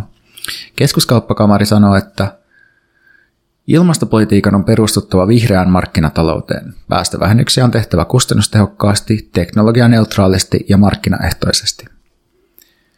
Sitten valtiovarainministeriö sanoo, Vihreä siirtymä luo uutta teknologiaa, joka nopeuttaa siirtymistä pois fossiilisesta energiasta. Toimet säästävät energiaa, parantavat ilmanlaatua ja turvaavat energian toimitusvarmuuden. Koko maahan syntyy kasvua ja uusia työpaikkoja, jotka korvaavat rakennemuutoksen takia katoavia töitä. Samalla kehittyy uutta osaamista, jolla on kysyntää myös muualla maailmassa. No sitten vasemmistoliiton versio. Tarvitsemme käännöksen kohti kestävämpää maailmaa, joka edellyttää uusia ratkaisuja niin teollisuudessa, energian ja ruoantuotannossa kuin rakentamisessakin. Ihmisten työ ja toimeentulo on turvattava tässä käännöksessä ilman tuloerojen kasvuja. Sitä on reilu punavihreä siirtymä. Niin tässä huomataan silleen, että keskuskauppakamarilla on niinku selkeästi tällainen ajatus, tässä, siis tämäkin oli siis vihreä siirtymä otsikon alla heidän sivuillaan, että, että on just tämä markkinaehtoisuus, mahdollisimman matalat julkiset investoinnit ja kustannustehokkuus ja sitten teknologian neutraalius, mikä tarkoittaa sitä, että ei voida vaikka suosia jotain tiettyä tiettyä. En nyt tiedä siis, että mihin spesifisti viitataan, mutta anyway, sitten valtiovarainministeriö selkeästi korostuu vihreässä siirtymässä just tämä, että pitää syntyä sitä kasvua ja sitten työpaikkoja, eli tavallaan niin kuin, mitkä molemmat on tietysti tapoja niin kuin vähentää valtion menoja. Ja sitten vasemmistoliitolla selvästi on niin kuin tässä punavihreässä siirtymässä tämä Green New Dealin kehys elää siellä, eli ajatus siitä, että pitää just tätä niin kuin työtä toimeentuloa turvata ja ei saa tuloerot kasvaa, eli tämmöinen sosiaalinen oikeudenmukaisuus. Mutta nyt siis voidaan silleen huomata, että, just, että, että jos niin kuin keskuskauppakamari ja EK ja valtiovarainministeriö ja vasemmistoliitto ajaa sama, jotenkin saman käsitteen alla jotain asiaa, niin, niin silloin voidaan todeta, että vihreä siirtymä on niin yleistynyt koskemaan kaikkea ilmastokeskustelua sellaisena kattona. että ajatus vihreästä siirtymästä on saavuttanut niin paljon tukea, että, että sen sijaan, että, että yritettäisiin taistella sitä vastaan, niin enemmänkin yritetään väännellä siitä omia versioita, että perussuomalaisilla oli sinivalkoisen siirtymän käsite joskus vaalien alla, sitten se morfautui hallitusohjelmassa puhtaaksi siirtymäksi ja sitten vasemmistolla on joku punavihreä siirtymä. Ja osaltaan varmasti näitä, tätä, että tästä vihreästä siirtymästä on tullut tämmöinen trendaava mega kehikko, niin sitä kehitystä lienee vauhdittanut Venäjän hyökkäyssota Ukrainassa ja siitä johtuvat fossiilinen energian saatavuusongelmat, että sitten on voitu ajaa todella kovalla tahdilla infrastruktuurimuutoksia sitten. Ja itse asiassa mä, mä keskustelin tota Amnestin saamelaisasioiden asiantuntija Kukka Rannan kanssa vähän niin kuin vihreän siirtymän hankkeesta ja hänkin niin kuin vaan siinä niin kuin puhui siitä, että, että aika kovalla vauhdilla tällä hetkellä niin kuin ajetaan sellaisia niin kuin tosi massiivisia investointeja sellaisille alueille, jotka on niin kuin, niin kuin saamelaisalueita ja niin kuin tavallaan myös niin kuin ekologisesti hyvin hauraita ympäristöjä, että selvästi niin kuin että et tavallaan sellainen, tai mä nyt en halua laittaa, laittaa asioita kukkarannan suuhun, mutta että selvästi sellainen niin kuin kokonaisharkinta ei tällä hetkellä ole niin kuin mikään kova sana, vaan että vedetään niin kuin täysillä eteenpäin. Mutta ehkä mä tästä kaikesta trendaamisesta ja sanan viljelystä niin päätteen, että se varsinainen kamppailu ilmastosta tapahtuu nykyään vihreän siirtymän kehyksen sisällä, eikä niinkään sen välillä, että tehdäänkö niitä ilmastotoimia vai ei niin kuin, että aikaisemmin oli tavallaan, voi ajatella, että koko ilmastoliikkeen pääasiallinen tehtävä oli ajaa se ajatus päästövähennyksistä politiikkaan ylipäätään, että meidän täytyy tehdä muutoksia. Ja sitten joku Greta Thunberg, vaikka niin kuin sen agenda oli vähän niin kuin, että kuunnelkaa tiedettä, että ilmastonmuutos on todellinen asia. Mutta nyt me ehkä ollaan siirrytty pois siitä vaiheesta tavallaan sellaiseen vaiheeseen, että että keskustellaan enemmänkin siitä, että mitä se tarkoittaa, mitä ne ilmastotoimet, joita nyt vääjäämättä ollaan tekemässä, niin mitä ne tarkoittaa ja miten niitä tehdään. Että tavallaan on edelleen samat jakolinjat kuin aikaisemmin, eli sosiaalinen oikeudenmukaisuus ilmastotoimissa, globaali solidaarisuus, valtion rooli, teknologiset innovaatiot, talouskasvun sovittaminen yhteen ilmaston kanssa ja kapitalistisen talousmallin tulevaisuus, mutta näistä kaikista keskustellaan nyt vihreän siirtymän kehyksen sisällä. Ja sitten samalla voidaan tietysti kysyä myös sitä, että onko myös ilmastodenialismi siirtynyt tämän kehyksen sisälle esim. jonkinlaisen jarruttamisen kautta, että jos ilmastodenialistit tai sellaiset tahot, jotka yksinkertaisesti haluaa, että fossiiliteollisuus voi jatkoa mahdollisimman pitkään, niin, niin on, onko tavallaan fiksumpaa vihreän siirtymän sisällä pyrkii jarruttamaan ilmastotoimia sen sijaan, että olisi vaan sille kieltäisi koko ilmastonmuutoksen olemassaolon että vaikka perussuomalaiset hallituksessa myöntää ilmastonmuutoksen olemassaolon, mutta samaan aikaisesti pyrkii vaikka tekemään niin kuin autolla ajamista mahdollisimman halpaa tai pyrkii tekemään ilmastonmuutoksen mahdollisimman vähän. No sitten tästä on käyty myös jonkun verran keskustelua um, niin kuin eri medioissa, että Hesari uutisoi esimerkiksi helmikuussa että tämmöistä raportista, että missä sanotaan, että vihreä siirtymä avaa sadan miljardin euron vientimahdollisuudet suomalaisyrityksille, jossa puhutaan just akuista ja vihreästä teräksestä ja tälleen. Niin kun lukee näitä tällaisia juttuja vihreästä siirtymästä, niin vaikuttaa, että tavoitteena Suomessa tällä hetkellä tai jonkinlaisena konsensuksena löytää mahdollisimman paljon uutta teollista, tuotannollista toimintaa jossa ajatuksena on, että sitten jossain vaiheessa jotenkin tämä kaikki uudenlainen tuotanto kääntäisi ilmastopäästöt laskuun, mutta se itse asiassa tuntuu olevan jonkinlainen niin kuin sivulause, että enemmän näyttää niin kuin siltä, että pyritään sitä niin kuin kasvuhakuista talouspolitiikkaa nyt jatkamaan tällaisella erittäin tuottoisella uudella alueella.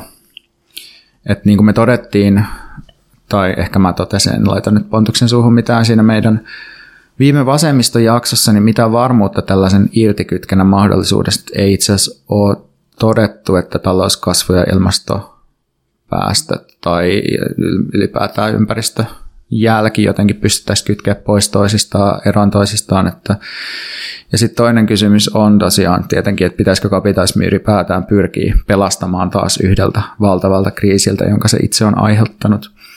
Niin ehkä mun pointti nyt sitten jotenkin on, että olisi hyvä asemoida itseään vähän uudelleen nyt niin kuin poliittisena liikkeenä tai poliittisten liikkeiden jotenkin suhteessa tähän keskusteluun, että nyt kun kapitalismin ylimmät linnakkeet ja papit ja papittaret on omaksunut vihreän siirtymän kehyksen, niin pitäisi sitten niin kuin debatti ja ajattelu suunnata jotenkin tämän siirtymän ehtoihin ja siihen niin kuin taloudellisen oikeudenmukaisuuden ja vallan kysymyksiin jollain tavalla. Joo.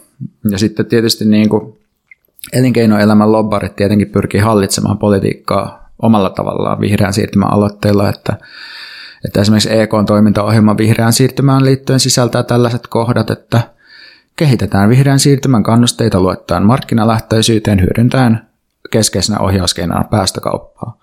Huolehditaan vähäpäästöisen kohtuuhintaisen energian saatavuudesta markkinaehtoisin keinoin, jotta yritysten ja kuluttajien kustannukset ovat hallittavia. Eli käytännössä pyritään pitämään energian hinta mahdollisimman matalalla ja estää niin kuin kaikenlaisia esimerkiksi verotukseen liittyviä interventioita niin kuin liiketoiminnalle. Että yrityksiä säädeltäisiin mahdollisimman vähän ja selvästi kyse tässä on niin kuin riskinhallinnasta, että ei haluta, että ilmastotoimet lisäisi yritysten vastuita millään tavalla ja halutaan sinänsä niin kuin osoittaa ja varmistaa, että ollaan valmiita tekemään muutoksia ilmaston suhteen itse just sen takia, että kukaan muu ei puuttuisi siihen, mitä yritykset tekee, ja tätä voi ajatella just riskinhallintana, että miten onnistutaan välttämään se, että toimintaan puututaan. Musta esittelit tämän kentän hyvin, ja mun, mun niin take tästä on, että tämän hankaluus on jotenkin siinä, että – mikä, mikä niin kuin pitäisi olla tavoitteena tässä, niin on se, että tehdään semmoinen vihreä siirtymä, joka ei ainoastaan niin kuin korvaa nykyisiä yhteiskuntakaavion elementtejä päästöttömillä elementeillä, siis sillä että samat yksityisautot, mutta päästöttöminä. Että niin kuin ei tarvitse muuttaa infraa, ei tarvitse muuttaa minkäänlaista elämänmuotoa. Että sama voi jatkua, mutta niin kuin pienemmillä päästöillä – niin, niin jotenkin tämä, tämä on se oikeaston tavoite, ja tämä on niin kuin se, mikä, mikä niin kuin jossakin valtamediatasolla on, on niin kuin se pääkirjoitustasolla on se jotenkin neutraali positio, että eihän meidän tarvitse muuttaa mitä me elämäntavassa, ja, ja niin kuin ehkä jopa pyritään torjumaan se, että tässä nyt olisi aika, aika niin kuin hyvä paikka ja ehkä aika tärkeäkin paikka miettiä laajemmin uusiksi yhteiskuntaa ja yhteiskunnallisia suhteita.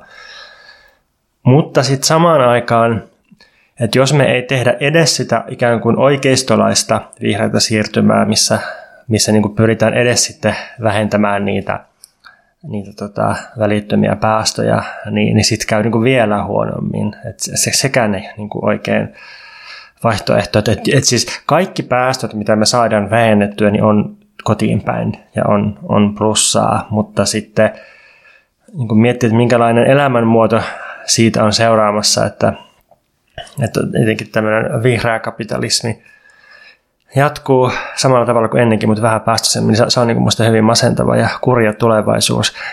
Mutta mut sitten se, se niin suuri kysymys mulle on, ja mä, mä en ole tästä ihan perillä, mutta mulla, mulla on aavistuksia, niin se, se on se, että et voiko tällaisella oikeistolaisella markkinaehtoisella teknologia-vetoisella, bisnesvetoisella vihreällä siirtymällä oikeasti päästä sitten – netto nolla päästöihin ja, ja mitä se sitten tarkoittaa. Onko siinä kuitenkin aika paljon sellaista fantasiaa siitä, että tullaan keksimään joitain erittäin tehokkaita hiiliimuriteknologioita, jotka sitten kuitenkin mahdollistaa sen, sen niin kuin, että voidaan jatkaa jonkun verran päästöjen päästämistä. Että perustuuko se kuitenkin sitten täysin katsottamaan fantasiaa vai onko, onko jostakin jotain laskelmia, että voidaan, voidaan sitten jatkaa niin kuin samanlaista yhteiskunnallista – kaaviota, sen toteuttamista, mutta sitten vain erilaisilla komponenteilla. Niin, toi on hyvä kysymys. Ja sit yksi kysymys on tietysti myös niin kuin siitä, että, että miten se globaali taakanjako jotenkin tässä niin kuin toimii, että, että kun musta tuntuu, että jos nyt tehdään jotenkin tällaisia, että, että tämähän on tavallaan osa tällaista niin kuin jälki, jälkiteollista jotenkin, tai niin kuin, en tiedä, että tavallaan että kun, että jos jossain niin kuin vaikka pohjoisessa on silleen niin kuin mahdollisuuksia investoida semmoiseen tosi globaalissa pohjoisessa semmoisiin tosi korkean teknologian jotenkin päästöneutraaleihin tai jotenkin päästönegatiivisiin niin kuin infroihin, niin miten se niin kuin, niin kuin miten tämä niin kuin on suhteessa vaikka sitten johonkin globaaliin etelään, että onko tarkoitus niin kuin tehdä samat jutut jotenkin siellä vai onko se jotenkin enemmän silleen, että tai niin, tässä on jotenkin musta tosi paljon sellaisia avoimia kysymyksiä, jotka liittyy tavallaan sitten myös siihen, että semmoista globaalia suunnitteluahan ei ole varsinaisesti olemassa, niin kuin, niin kuin tässä, tota, tai koska me eletään niin kuin tämmöisessä tai emme elä niin kuin maailman koordinoidussa maailmanjärjestelmässä, vaan enemmän sellaisessa maailmassa, missä niin kuin eri, eri maanosat vähän niin kuin tekee vähän eri juttuja ja tollaista, niin, niin herää paljon kysymyksiä tuosta. Niin, että se tuotanto, kysymys siitä, että minne se tuotanto ja kulutus ja, ja päästöt siirretään aina ja miten, miten niin kuin, mistä löytyy se, se paikka, että, että tota, se, se, että saadaan se viimeinen, viimeinen niin kuin, kaukaisin alihankintalenkki mukaan siihen, että, että siellä ei sitten kuitenkin kasvaisi päästöt, ja sitten kun planeetan tasolla, niin ei silloin väliä, että mistä ne päästöt tulee. Niin, ja siis sitten tulee, tai ehkä mulle tulee tästä nyky meiningistä vähän niin kuin sellainen fiilis, että sekä Marinin hallitus että aloittava Orpon hallitus, että se tavoite on kuitenkin tavallaan päästä sellaiseen tilanteeseen, missä voi olla sille, että no meillä Suomessa ei, niin kuin, meillä ei tehdä mitään ilmastoon kannalta ikäviä juttuja, että, mutta sitten tuolla muualla maailmassa kyllä tehdään, niin me haluamme toimia esikuvana. Ja sitten musta tuntuu, että sekin tavallaan perustuu jotenkin semmoiselle tietynlaiselle koloniaaliselle järjestykselle, että just sen niin kuin tavaran tuotannon ja teollisen tuotannon aikaisemman ulkoistamisen takia, joka on, niin kuin, että on ulkoistettu tietty tuotanto jonnekin niin kuin Euroopan ulkopuolelle, niin sitten on, on ikään kuin mahdollista päästä johonkin sellaiseen niin päästä negatiivisuuteen, ja sitten niin kuin voi, voi sitten jotenkin niin kuin katsella alaspäin jonnekin muualle, missä tavoitellaan jotenkin sitä samaa, mitä täällä on jo onnistuttu tekemään. Tuossa kun viittasit alkuperäiseen New Dealiin 30-luvulta Yhdysvalloista, niin ehkä siitäkin voi jotain koittaa oppia. Yleensä kai semmoisella ikään kuin sanomalehtitason ymmärryksellä niin Deal ajatellaan sillä tavalla, että oli tämmöinen mukava, reilu heppuli nimeltä Roosevelt, joka kampanjoi hövelillä ja sympaattisilla ohjelmilla ja sitten tuli valtaan ja sitten ylhäältä alaspäin toteutti tällaisia hyvän ja sitten hän kaikki kääntyi parhain päin Jenkeissä ja tuli tämmöinen amerikkalaisen hyvinvointikapitalismin kultakausi. Ja, tota, ja tämä olisi niin se ö, oppi, että pitäisi joku mukava tyyppi saada johtajaksi, sitten se voisi toteuttaa uudistuksia. Niin, niin kai se nyt tällaisella, jos äsken, äsken oli sanomalehtitason kritiikkiä, niin nyt, nyt tulee Wikipedia-tason historian ää, kerrontaa ja, ja, ja osin myös muistinvarasta, mutta käsittääkseni New Deal 30-luvulla meni kolmessa osassa. Suurin piirtein sillä, että ensimmäinen New Deal 33-34, niin se, se diilasi vaan tuon pankkikriisin kanssa ja, ja siis ää, rahoitusalan kanssa ja se tehtiin säätelyä ja, ja vakauttamista. Äm, ja, jotain pien, pienempää työllistämistä. Ja tavoitteena oli ää, ehkäistä uutta pörssiromahdusta, joka oli siis vuonna 2029 tämä hirvittävä kaamea romahdus, josta aiheutui ongelmia ympäri maailmaa, muun muassa natsismia. No, aiheutui ongelmia, kuten natsismi. Niin. Se oli kyllä aikamoinen ongelma. O- olihan se kiistämättä. Voisi jopa sanoa, että se jouduttiin sitten vielä puuttumaan sieltä Yhdysvalloista saakka. Niin.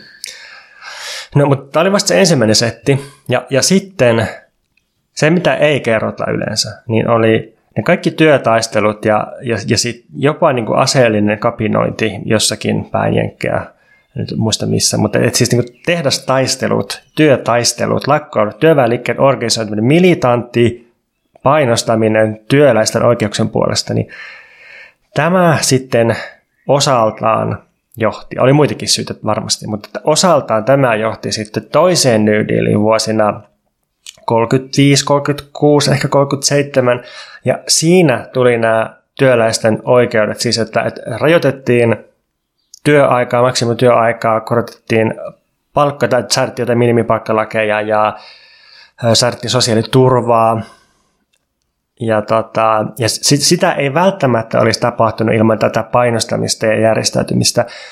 No sitten vasta toinen maailmansota toi sen mistä, mistä niin New Deal todella muistetaan, eli täystyöllisyys. Ja se, että kaikki oli töissä ja kaikki, kaikki jotka halus, niin pystyvät kävelemään töihin ja saamaan rahaa tekemällä jotain aika yksinkertaista ja tylsää, mutta että kuitenkin työtä. Että se sotateollisuus, sotatalous oli sitten se.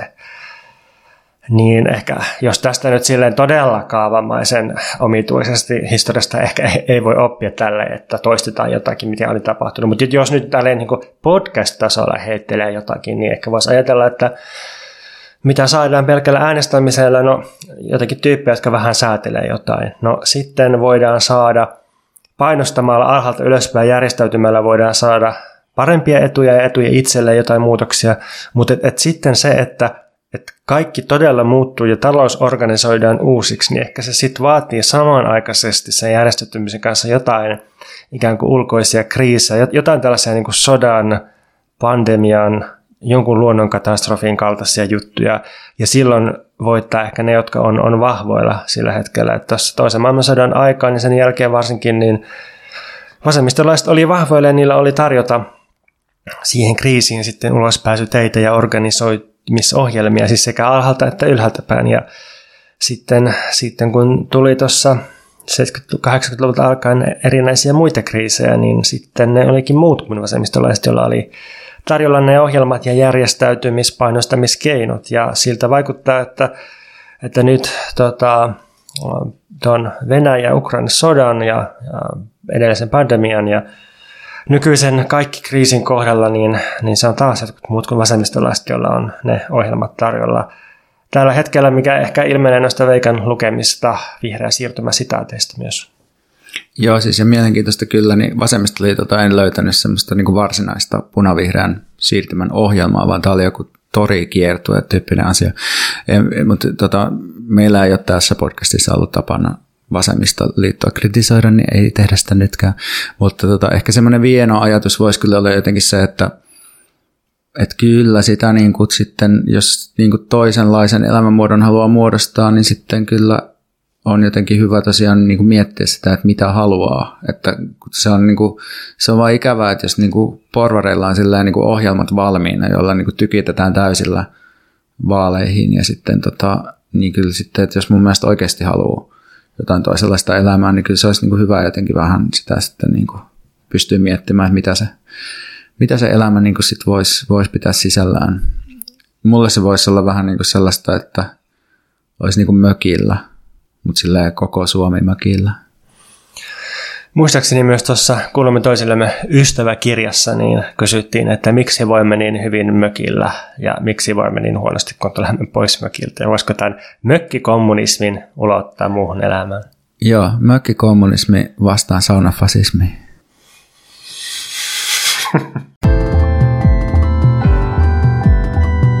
Mikäs pitkurivaiva sulla on tänään, Pontus? Pitkuriväiväni koskee Mustanjärjen kritiikkiä. Achille Membe on pitkän linjan sosiologi ja filosofi, historian tutkija, tämmöinen kameronilainen tyyppi. Mm, on myös aika poettinen tutkijaksi, siis kirjoitustyyli vaihtelee sellaisen akateemisen ja kuivan ja manifestimaisen ja hyvin poettisen ja monimutkaisen välillä. Hyvin kiinnostava kirjoittaja. On jatkanut Franz Fanonin ja Foucaultin antikolonialistista ja kriittistä ajattelua, kapitalismin kriittistä ajattelua omaperäisellä tavalla. Siinä on tullut, mm, voisiko sanoa, kymmenen vuoden välein todella keskeisiä teoksia, mm, tällaisia, jotka käsittelee afrikkalaista poliittista mielikuvitusta ja Afrikan dekolonisaatiota. Ja nyt siltä julkaistu suomeksi Mustanjärjen kritiikki, jonka on Ranskasta suomentanut Eetu Vireän ja julkaissut Tutkijan liitto.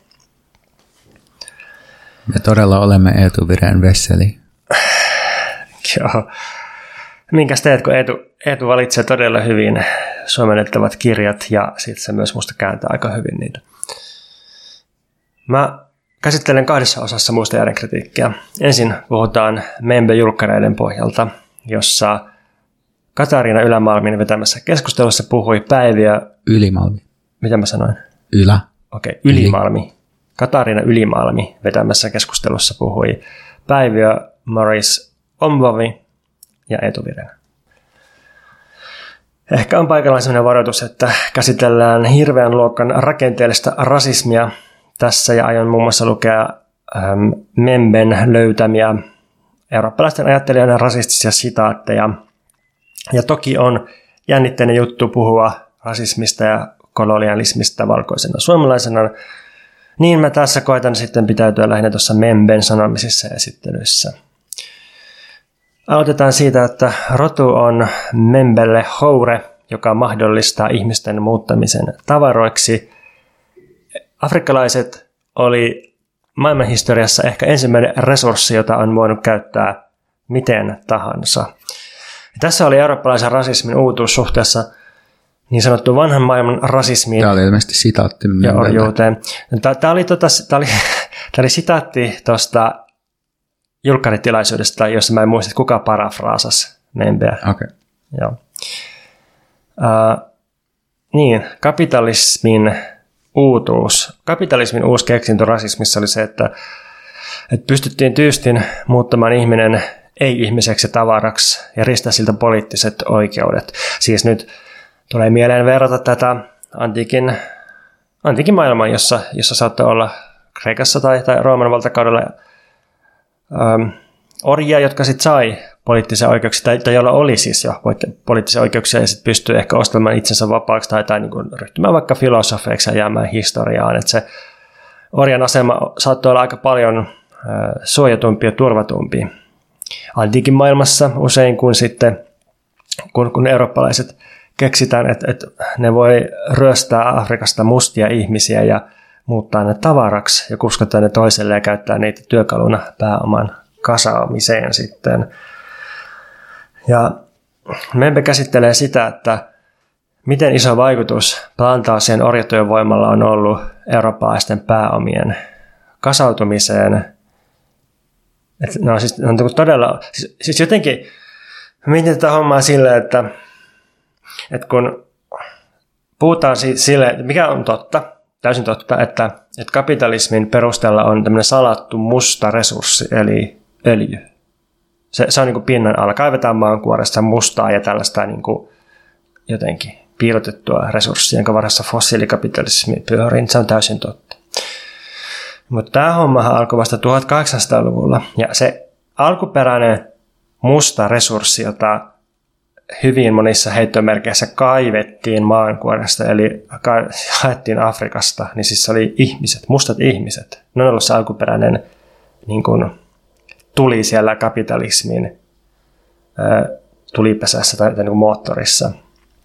Ja, ja sillä on ollut niin kuin valtava materiaalinen vaikutus kapitalismiin, mutta myös ajatteluun. Tässä, tässä minusta Membe tekee kiinnostavaa työtä, että se kaivelee kiinnostavasti sitaatteja siitä, että, että miten eurooppalainen yhtäläisten oikeuksien ja universaalin ihmisyyden ja niin edelleen ajattelu on aina tapahtunut rintarinnan sen kanssa, että suljetaan musta ja afrikkalainen niin sanottu toinen ulos. Moderni aika oikeastaan on Euroopan laajentamisen kolonialistinen projekti, ja vapauden ja tasa-arvon nimissä tehdyt vallankumoukset on aina tarkoittanut myös samanaikaista orjuuden ja rotuerottelun harjoittamista. Membe väittää, että oikeastaan universaaleja eurooppalaisia ideaaleja, vapaus, tasa-arvo, demokratia on todella vaikea erottaa orjuudesta ja rotuerottelusta. Ja sitten... Saanko mä tässä vaiheessa kysyä sulta? Mm. Mä voin nyt, kun mä en ole lukenut tätä kirjaa, niin mä voin niin esiintyä ikään kuin kuulijana, joka ei myöskään lukenut, että Uh, tarkoittaako Membe tässä sitä, että näitä on vaikea erottaa orjuudesta ja rotuerottelusta niin kuin niiden käytäntöjen tasolla, että miten näitä on niin kuin ajattu ja sovellettu, vai tarkoittaako se, että näihin itse ideaaleihin sisältyy itsessään aina joku semmoinen toiseus?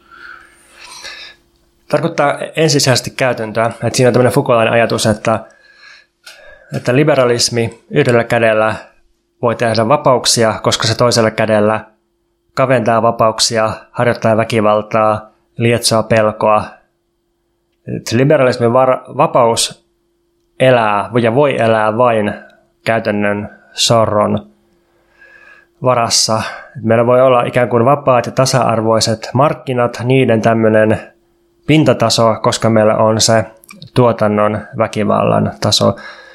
Mutta, mutta sitten se tarkoittaa tätä myös ajattelun ja, ja puheen tasolla, ja se lähtee etsimään sitä sillä, että se ottaa tällaisia tasa-arvon ja demokratian, jopa sosialismin liputtajia, ja sitten katsoo, että mitä ne itse asiassa on sanonut. Että ei pelkkä käytäntö, vaan sanominen. Että vaikka Alexis de Tocqueville, klassinen liberaali, tunnetaan tästä demokratia Amerikassa teoksesta, jonka mäkin olen tenttinyt osana kansalaisyhteiskunnan asiantuntijuuden opintoja ja tällaista niin kuin kansalaisyhteiskunta demokratia-ohjelmaa, niin siellä annettiin tämä kirja. No mitä siinä sitten sanotaan, mitä tämä Tocqueville sanoo Amerikasta 1800-luvulla? No se sanoo, sanatarkka sitaatti, Kaikkein hirvittävin tulevaisuuden uhka Yhdysvalloissa johtuu mustien läsnäolosta. Musta voidaan vapauttaa, mutta on mahdotonta muuttaa sitä, että hän on muukalainen eurooppalaisen nähden. Klassinen juhlittu amerikkalainen demokratia perustuu tällaisten tyyppien ajatukseen. Siihen on sisäänleivottu tämä, että, että tota, mustat on uhka demokratialle ja Euroopalle ja näin. No sitten yhteiskuntakriittisenä tunnettu ja monen sankariksi nostama Victor Hugo, kirjailija ja suuri älykkö Ranskasta 1800-luvun jälkipuolelta, kurjien tekijä. Niin se sanoi taas, sitaatti, Valkoinen on tehnyt mustasta ihmisen. Eurooppa tekee Afrikasta maailman. No kolmas ja viimeinen nosto on juutalaiselta sosialistipolitikolta ja kolmenkertaiselta Ranskan pääministeriltä Leon Blumilta vuodelta 1925. Tunnustamme korkeampien rotujen oikeuden ja jopa velvollisuuden houkutella puoleensa ne, jotka eivät ole saavuttaneet samaa kulttuurin astetta, ja kutsua heidät mukaan tieteen ja teollisuuden ponnistusten ansiosta aikaan saatuun edistykseen. Niin nyt voi tietysti ajatella, että tässä on 1800-luvun ja 1900-luvun kamaa, että eihän meillä enää sivistyneessä nykyajassamme tällaista ole. Mutta sitten kun mä opiskelin Anthony Giddesin sosiologia-kirjasta sosiologian alkeisopintoja, niin siellä käsiteltiin tällaisia kehitysavun eh, teorioita, että miten yhteiskunnat kehittyy, ja se, se meni edelleen täällä, että Eurooppa näyttää tahtia ja muut sitten tulee perässä ja ehkä joskus saavuttaa sen, sen niin meidän kehitystason. Jos kuuntelee, miten Helsingin Sanomien toimittajat yhä puhuu podcasteista vaikka Afganistanissa, niin siellä tulee samanlaisia näkemyksiä, että Muistan yhden semmoisen Afganistan jakson, jossa tuota, uutisraporttipodcastissa ää, toimittaja puhui sille, että me ollaan niin pitkään yritetty tehdä kaikkemme, että me ollaan niin kuin, annettu niille niin paljon resursseja, me ollaan yritetty tuoda sitä meidän demokratiaa sinne, mutta kun ei ne vaan niin kuin, suostu ottamaan sitä, niin pitääkö me nyt hyväksyä, että ei sillä Afganistassa koskaan tule sitä demokratiaa, kun ei ne vaan niin kuin, suostu päästä, ei ne niin kuin, opi sitä millään. Että. Voisin lukea myös sitaatin Jari Sarasvuolta vuodelta 2019.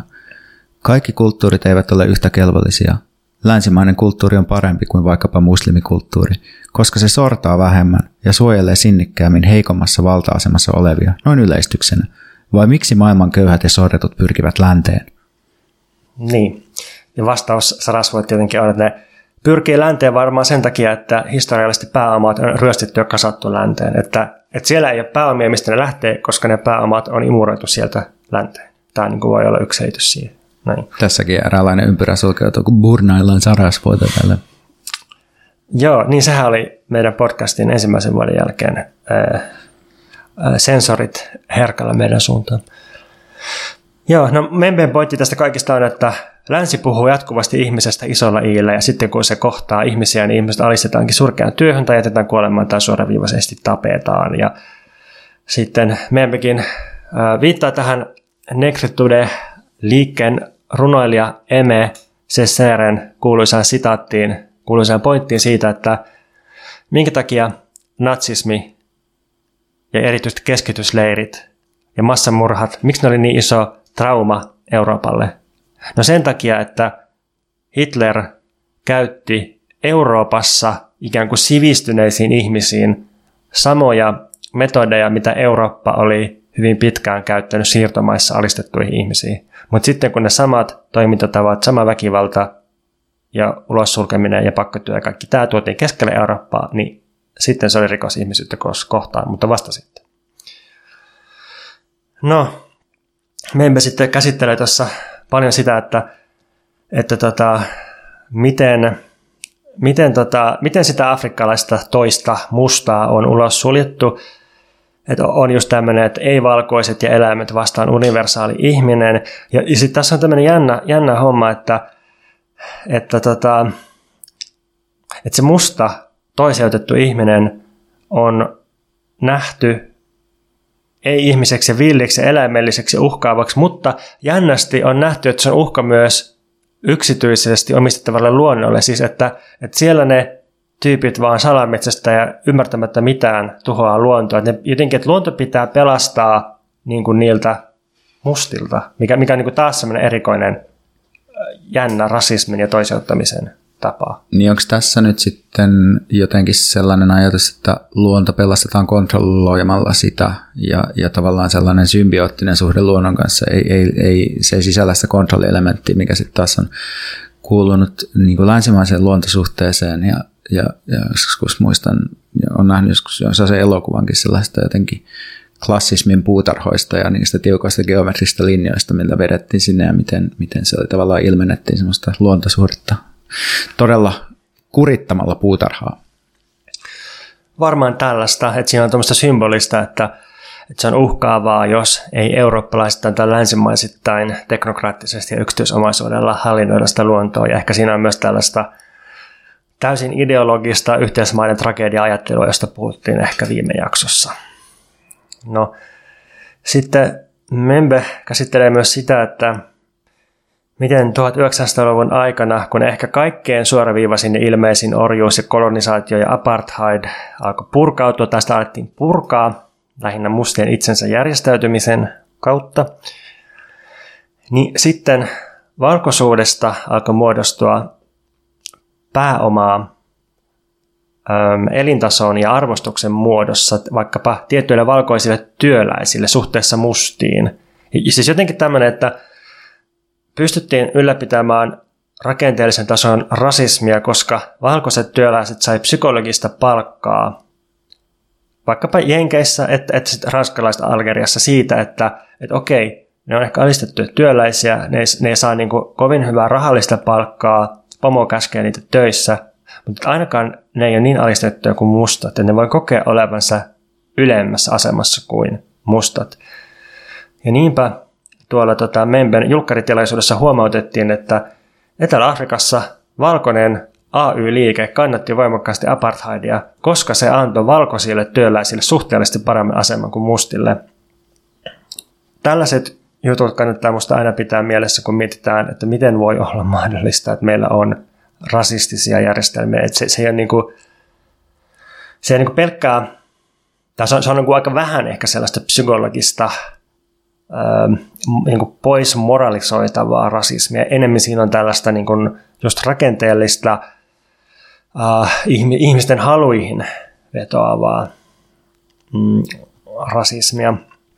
No, musta oli kiinnostava sitten siinä julkkaritilaisuudessa, kun toi Päivi ja Eetu puhuu siitä, että miten, jos, jos niin kuin aikaisemmin se rodullistaminen tarkoitti kolonialismia ja ikään kuin uuden valloittamista, tai, tai niin kuin, että, että Eurooppa aina etenee uusille alueille ja niin kuin ryöstää sieltä jotakin. Aina oli joku semmoinen rajaseutu, mistä pystyttiin jotenkin syrjäyttämään alkuperäiskansa ja ottamaan jotakin omaa.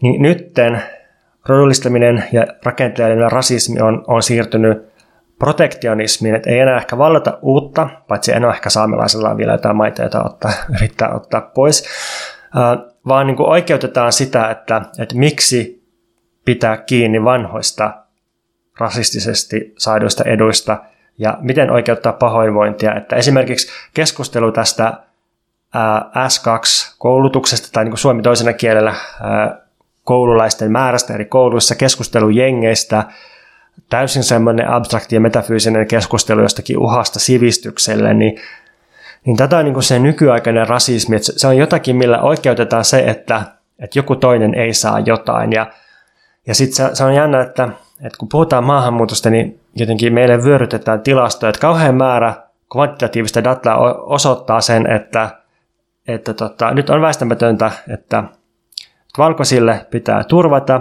jotakin ja sitten muille kuin valkoisille, niin ei, että se on ihan ok jättää ne jättää ne niin kuin voimaan pahoin, jättää ne mahdollisesti äh, kuolemaan tai, tai karkottaa ne jonnekin, missä niitä kohtaa todennäköinen kuolema. Ja, ja sitten ehkä tässä voi nähdä sellaista teoreettista siirtymää, jos Foucaultin aikana, tai niin kuin Foucaultin ajattelussa se viitekehys on biopolitiikka, eli elämän edistäminen. Että siis ajatus on, että valtio pyrkii kansalaistensa elämää tukemaan, että ei vain tukahduttamaan, vaan vaan niin kuin boostaa syntyvyyttä ja boostaa terveyttä ja, ja satsaa koulutukseen ja väestön työkyky ja elinvoima ja elinikä ja, ja terveys ja näin, niin se, se on niin kuin tämmöistä ikään kuin myönteisen kautta toimivaa valtaa. Niin sitten tämä Achille Membe on kirjoittanut nekropolitiikasta, joka on kuolemaa edistävää valtaa. Ja, ja nyt entistä enemmän tämä nekropolitiikka valuu myös tänne globaaliin pohjoiseen ja pohjoismaihin. Eli sen sijaan, että me panostettaisiin hyvinvointiin, niin nyt itse asiassa panostetaan kontrollin tuhoon ja kuolemaan. Mitä se tarkoittaa? Se tarkoittaa just sitä, että, että on täysin hyväksytty, että 500 ihmistä voi hukkua Välimereen siirtolaislaiva, kun sinne uppoa ja annetaan upota, ja ei sitä kauheasti uutisoida. Se on niin kuin symbolisella tasolla, poliittisella tasolla täysin hyväksytty, että Titanicissa kuoli 1500 ihmistä 110 vuotta sitten, ja voidaan miettiä, mikä merkitys Titanicilla on popkulttuurissa ja muutenkin. Nyt kun Välimereen uppoaa kolmannes siitä uhrimäärästä, niin ei se niin kuin, ei, ei saa mikään ongelma selvästi.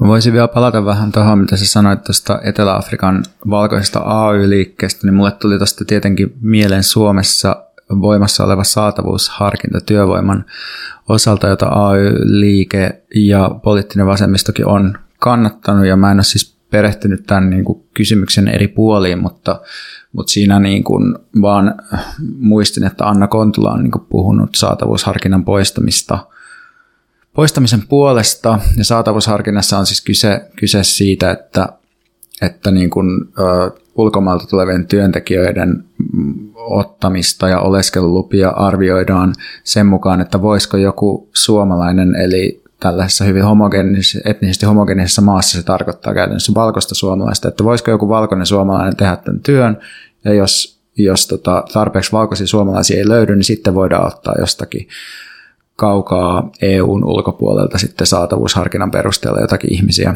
Mutta Kontula esimerkiksi on kirjoittanut tästä silleen, että omasta näkemyksestään, että kaikki alkoi Olkiluodon ydinvoimat työmaalta selvisi, että saatavuusharkinnan piirissä olevien työntekijöiden ehdot olivat järjestään heikommat kuin EU-alueelta tulevien. Jos he olisivat halunneet vaihtaa alaa, heidän olisi pitänyt käydä läpi koko saatavuusharkintaprosessi alusta, koska oleskelulupa on alakohtainen. Eli tämä on niin kuin yksi tapa myös niin kuin hierarkisoida työvoimaa Suomessa, joka tavallaan musta, jota niin kuin AY-liike jossain määrin on tukenut, joka tulee sitä aika lähelle, tota, mistä puhuit. Joo, toi on hyvä nosto samaa mieltä Kontulan kanssa. Uh, joo, tässä, tässä niin kuin ehkä osa oikeistosta ja osa vasemmistosta tulee yhteen jopa, että mole, molemmilla on intressejä vaikka eri suunnista purkaa saatavuusharkinta.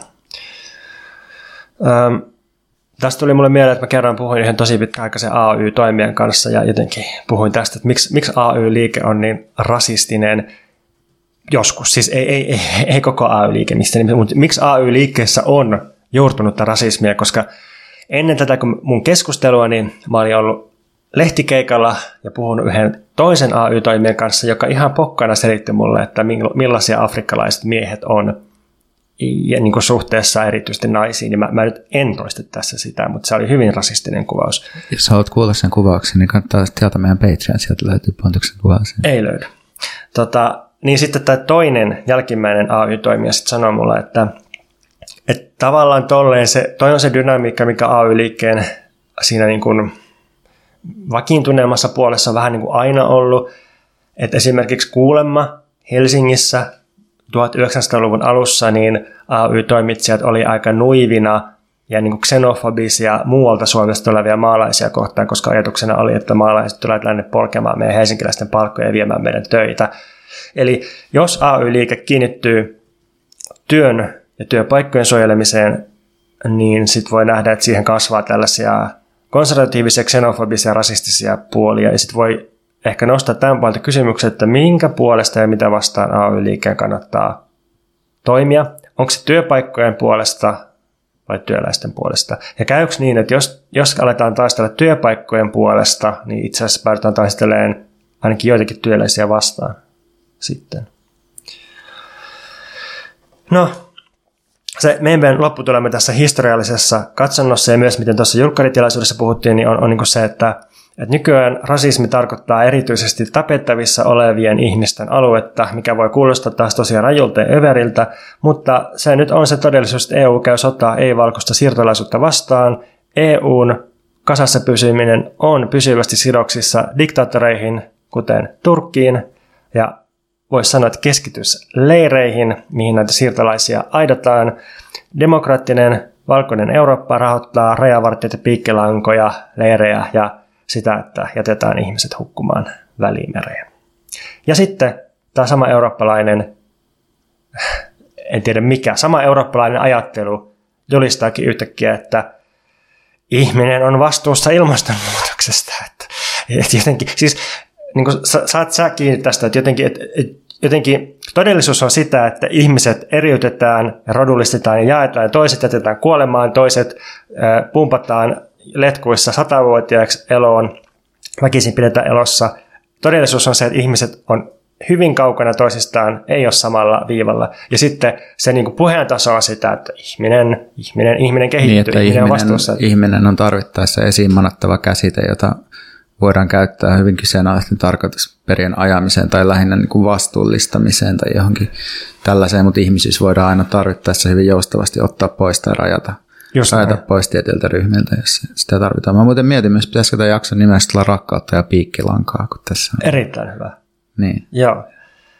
Mulla on sitten vielä muutamia nostoja tuosta itse kirjasta, josta tämä aikaisempi perustui enemmän tuohon julkkaritilaisuuteen. No, nämä kyllä vuotaa toisiinsa. Onko sulle tässä vaiheessa jotakin välihuutoa?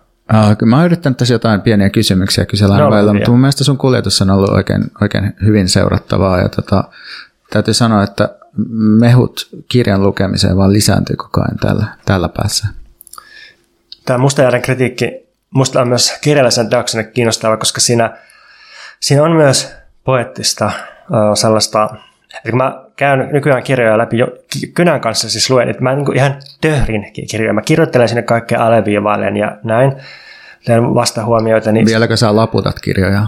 Um, jos mun pitää esiintyä ja puhua niistä, niin joo, mutta ny- nykyään mä mieluummin töhrin. Tuli mieleen, että se on niinku niitä, sitä yleisöä varten, niinku, että näkee ne laput, mutta ehkä se on enemmän sitä varten, että sä löydät sitten helposti ne kohdat. Joo. Niin, niin sitten mun kokemus oli, että tätä pystyy lukemaan suhteellisen kevyesti. Et jos lukee filosofiaa, niin joskus mulla on se, että pitää lukea, pitää rajoittaa 10 sivua päivässä tai 15 sivua päivässä. Turha yrittää se enempää. Mutta tässä se oli, että 50 sivua päivässä. Mutta sitten yksi tutkijakaveri kommentoi, että tämä oli kyllä aika raskasta luettavaa. Mutta ehkä, en mä tiedä, lukekaa, kokeilkaa ja, luke, kokekaa ja lukekaa. Niin, niin sitten mä jäi kiinnostamaan tässä. Ähm, nyt mennään ehkä vähän kistalaisempaan puoleen Memben pointeista, mutta, mutta mä jäi kiinnostaa se musta järjen käsite mm, ja sen kritiikki, kun täällä Membelle musta järki, se tarkoittaa yhtäältä mustista kerrottua ja kirjoitettua järkeä, eli siis länsimaista tietoisuutta mustista, joka on tätä toiseuttavaa tietoisuutta. Mutta se tarkoittaa myös mustien itsensä muodostamaa yhteisöä, mustien itsensä kertomia kertomuksia, tekemiä jäsenyksiä, liikkeitä ja mustaa tietoisuutta mustasta. Ja sitten Membe haluaa tehdä näiden molempien kritiikkiä missä on tietenkin viittaus siihen, että, että jos Kant keksitään, että, että järki kritisoi itseään, käytännöllisen järjen kritiikki, puhutaan järjen kritiikki, niin jotenkin, että arvostellaan omia kykyjä sisältä käsin. Ja sitten mä sanon pointit sekä tästä niin kuin länsimaisen mustan järjen kritiikistä että mustan, mustan järjen kritiikistä. Nyt se Mä hykertelin, kun mä luin tätä sen länsimaisen mustanjärjen kritiikkiä, koska niin kuin Memben pointti on, että, että länsimainen käsitys mustasta on aika paljon niin kuin kaupallista järkeä. Siis, että se liittää sen liberalismiin, että miten liberalismin nousu taloudellisena oppina ja hallinnan taitona tapahtuu orjakaupan pohjalta sillä hetkellä, kun ankaraan kilpailuun joutuneet Euroopan valtiot pyrkii kasvattamaan voimaansa ja päätyy pitämään muuta maailmaa omaisuutenaan ja taloudellisena etupiirinään, ja niinpä syntyy plantaasi ja siirtomaa, jotka on alun perin ollut rodullisia keinovalikoimia liberalismin yleisessä talouslaskinnassa. Ne on ollut siis tukipylväitä omaisuuteen ja voittoon nojautuvassa vaihtosuhteessa. Paljonko hykertäit sen takia, että sulla on ollut samanlaisia pointteja meidän liberalismikirjassa? Tuliko sellainen niin kuin nähty ja validoitu olla? Tuli, ja meille molemmille sekä Membelle että meidän kirjaan, niin nämä tuli Foucault näistä biopolitiikka- ja uusliberalismikritiikeistä pohjimmiltaan. Me ollaan kyllä yksi Foucault-vesseli oltu myös tässä vuosien varrella. Joo, mutta siis mä vaan hykertelin sille itsekästi sen takia, että koska kaikki ei ehkä ymmärtänyt, että mistä, mistä suunnasta tässä tullaan, ja sitten ajateltiin, että tota, on nyt epäreilu arvostella liberalismia, mutta menkää ja lukekaa Memben liberalismikritiikkiä. No sit musta oli erityisen kiinnostavaa, tämä on varmaan että vähän outoa ehkä lukea taas ääneen tätä täältä, mutta niin, se, se Memben jotenkin kritisoiminen niin mustan järjen, niin mustasta mustasta järjestä, sen, sen kritisoiminen siitä, että Ehkä tätä voi myös ajatella niin kuin monella muullakin tavalla kuin pelkästään niin kuin mustien järjestämiin liikkeisiin. Kaikki sellaiset liikkeet, jotka hakee jonkinlaista paluuta autenttiseen. Vaikka, vaikka kun oli tämä 30-luvulla tämmöinen negritude liike, jonka ideana oli, että pitää palata kolonialismia edeltävään mustaan perinteeseen. Niin, niin sitten se Memben pointti on, että, että näin ei voida tehdä, koska ei ole ollut mitään tällaista niin sanottua mustaa historiaa ennen kolonialismia ja kapitalismia, että se on niin syntynyt suhteessa näihin. Niin ehkä tämä sama kritiikki pätee myös usein nationalistisiin liikkeisiin. Tai, tai jotenkin sellaisiin, että, että palataan johonkin autenttiseen. Mutta se koko halu palata autenttiseen ehkä vasta syntyy sen jälkeen, kun on ollut jo aika pitkä historia sortoa ja taistelua. Ja sitten herää kysymys, mikä on se autentti, oliko sitä olemassa koskaan. No, sitten tässä on myös kiinnostavia luentoja siitä, että esimerkiksi silloin kun eurooppalaiset alkoi kolonisoida Afrikkaa, niin ne, ne tota osittain teki sitä liittoutumalla Afrikan sen hetkisten tyrannioiden kanssa ja liberalistisesti tarjoamalla sinne eurooppalaista tavaraa, joka vetosi afrikkalaisten halun virtoihin. Siis tämä on tämä, mitä niin kerrotaan sillä tavalla, että, että eurooppalaiset ikään kuin huijasi sikäläisiä ihmisiä tarjoamalla niille jotain taloudellisesti arvotonta tavaraa ja sitten sillä osti sieltä niin kuin kultaa ja norsonluuta ja tällainen. Mutta sitten yllättäen, musta oli tosi yllättävää, miten Mempe käsittelee sitä, että jos sitä käsittelee sisältöpäin ja halun virtausten näkökulmasta, niin itse asiassa nämä eurooppalaiset tavarat tai se niin sanottu rihkama, niin kiinnittyy afrikkalaisten halun virtoihin sellaisella tavalla, että niistä eurooppalaisista tavaroista tuli paikallisissa merkitysverkostoissa itse asiassa aidosti suuria voimia ja ne saa sosiaalista, symbolista ja arvoa ja ne herätti lumausta ja kauhua. Niin, niin tässähän on hassu ajatus, niin kuin jos ajattelee jotain kultaa vaikka, että ne ei tajunnut, että miten arvokasta kultaa, mutta mi- miten se kulta sitten on arvokasta muun kuin jonkun tietyn niin kuin markkinajärjestelmän sisällä. Ja sosiaalisissa suhteissa nimenomaan. Niin, tai itse esimerkiksi en tee kullalla kyllä hevon vittuakaan, mutta niin, tiedän, paitsi jos voi, myydä. Niin, voi myydä sitä, mutta niin. Niin, ja tämä on, tämä on tavallaan se niin kuin, vähän kyse, siis kyseenalainen niin kuin sosiaalisessa mielessä ei niin kuin, itsessään kyseenalainen ja tavallaan niin kuin kuumottavaa näkökulmaa kolonialismiin ja kaikkeen alistamiseen aina, myös kapitalismiin, myös patriarkaattiin. Että mikä on sen alistamisen järjestelmän libidinaalinen talous? Siis just tämä, että mä, mä siteeraan nyt Membeä. Suuri osa afrikkalaisten orjuttamisesta kolonisaation aikana tapahtui hyödykkeiden välityksellä. Libidinaalinen investointi hyödykkeisiin ja objekteihin on sitäkin kiihkeämpi, kun ne loistavat niukkuuttaan. Ja seuraavalla sivulla, jos siirtomaalla on pikkosalaisuutensa, se on juuri alkuperäisasukkaan alistaminen hänen halunsa kautta. Tämä on, tämä on todella hankala ja kuumottava juttu. Siis mä ajattelen tätä siltä kannalta, että, että jotta me voidaan selittää, että miksi sellainen asia kuin patriarkaatti voi pysyä kasassa, niin jollain tavalla patriarkaatin alistamat ihmiset on alistettu myös niiden halujen kautta. Ei pelkällä käskemisellä, väkivallalla ja soralla, vaan jollain tavalla on asioita, jotka vetoaa niiden haluihin, vaikka ne kärsii siitä. Et samalla tavalla kuin ihmiset saattaa päätyä alistamaan itse itsensä haluamalla jotain kapitalismin tar- tarjoamia tavaroita, kauppatavaroita, niin ehkä muissakin alistamisen järjestelmissä on sitten joitakin piirteitä, jotka yllättäen ja jännästi vetoaa niihin, jotka päätyy alistetuksi. Ja tässä pitää olla tosi varovainen, ettei päädy sellaisen uhrin syyttämiseen. Mutta kyllä mä katson, että se usein unohtuu se, se niin kuin halun investoiminen. Ja tässä taas, taas niin kuin tämmöinen tulen arka sitaatti Membeltä. Se kirjoittaa, että kolonisoidut kieltäytyy usein tunnustamasta tiedostamattomia investointeja siirtomaahan halun tuottamisen kohteena. Eli, eli siis jos mä ymmärrän oikein, niin Memben pointti on, että kaiken tämän väkivallan ja kuoleman keskellä niin ikään kuin sisältä käsin kolonialismi ei ollut pelkkää passiivista kärsimystä, vaan myös jostain syystä jollain tavalla aktiivista haluamista. Ja meidän täytyy tutkia, että mistä siinä oli kyse, jotta me ymmärretään, että miten tämmöinen hirveä järjestelmä ylipäänsä pysty syntymään.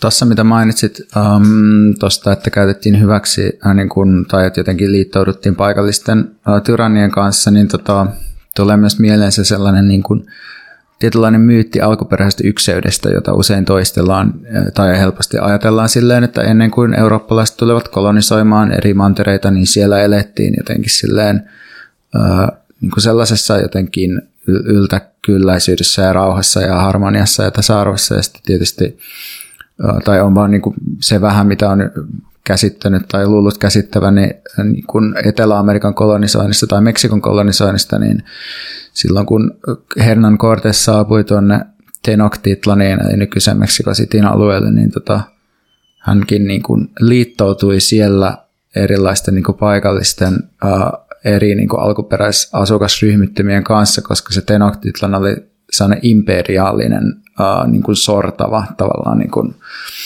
uh, kaupunki, joka hallitsi lähialueitaan, niin että sit siinäkään ei ollut kyse niinkään siitä, että, että, että siellä niin kuin sitten jotkut, jotkut paikalliset koki, että he voivat niin hyötyä jotenkin siitä, että ne liittoutuu nyt näiden konkistadorien kanssa tai Tenochtitania vastaan.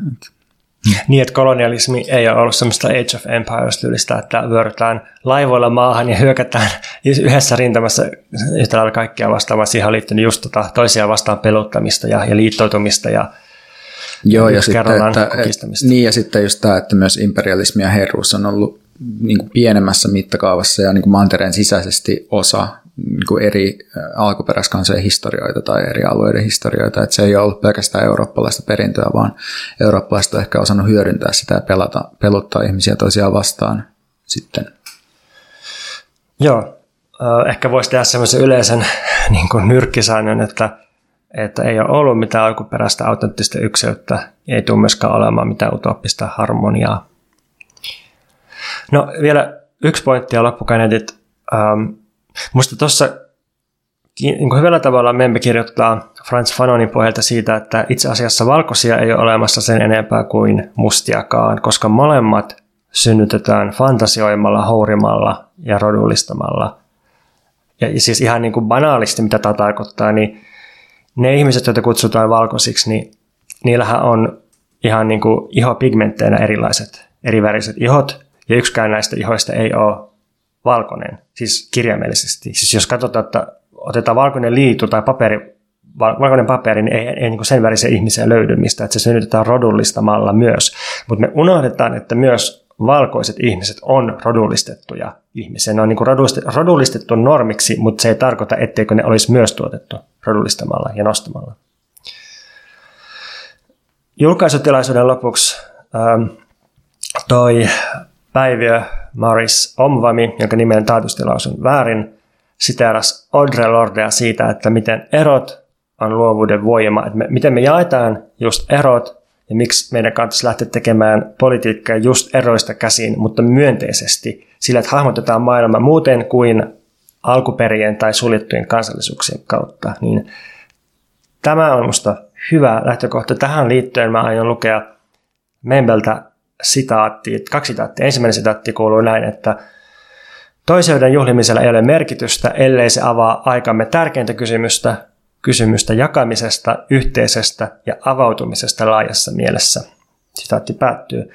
Tämä on nyt musta se, mistä vaikka tuossa kuulumme toisillemme ystävyyskirjassa myös on kyse. Ja, ja tämä on niin kuin jotenkin, että kun niin paljon puhutaan, että miten on tärkeää avautua eroille ja huomioida toiseus, niin jos ei se toiseus avaa jotenkin laajemmin sitä kysymystä jakamisesta, eroista ja yhteisistä, yhteisistä asioista ja kokemuksista, niin silloinhan se toiseus, sen juhliminen jää vaan eksotisoinniksi, tai se, se jää toiseudeksi, joka on tuossa jossain, että me voidaan niin kuin hyväksyä, että jossakin on tällaisia jännittäviä kulttuurieroja ja niin edelleen. Se, se, jää niin kuin, se jää konservatiiviseksi sulkeutumiseksi ja liberaaliksi, eksotisoinniksi ja tuotteistamiseksi ja niin edelleen, ellei se avaa tätä kysymystä yhteisestä ja myös yhteisistä eroista.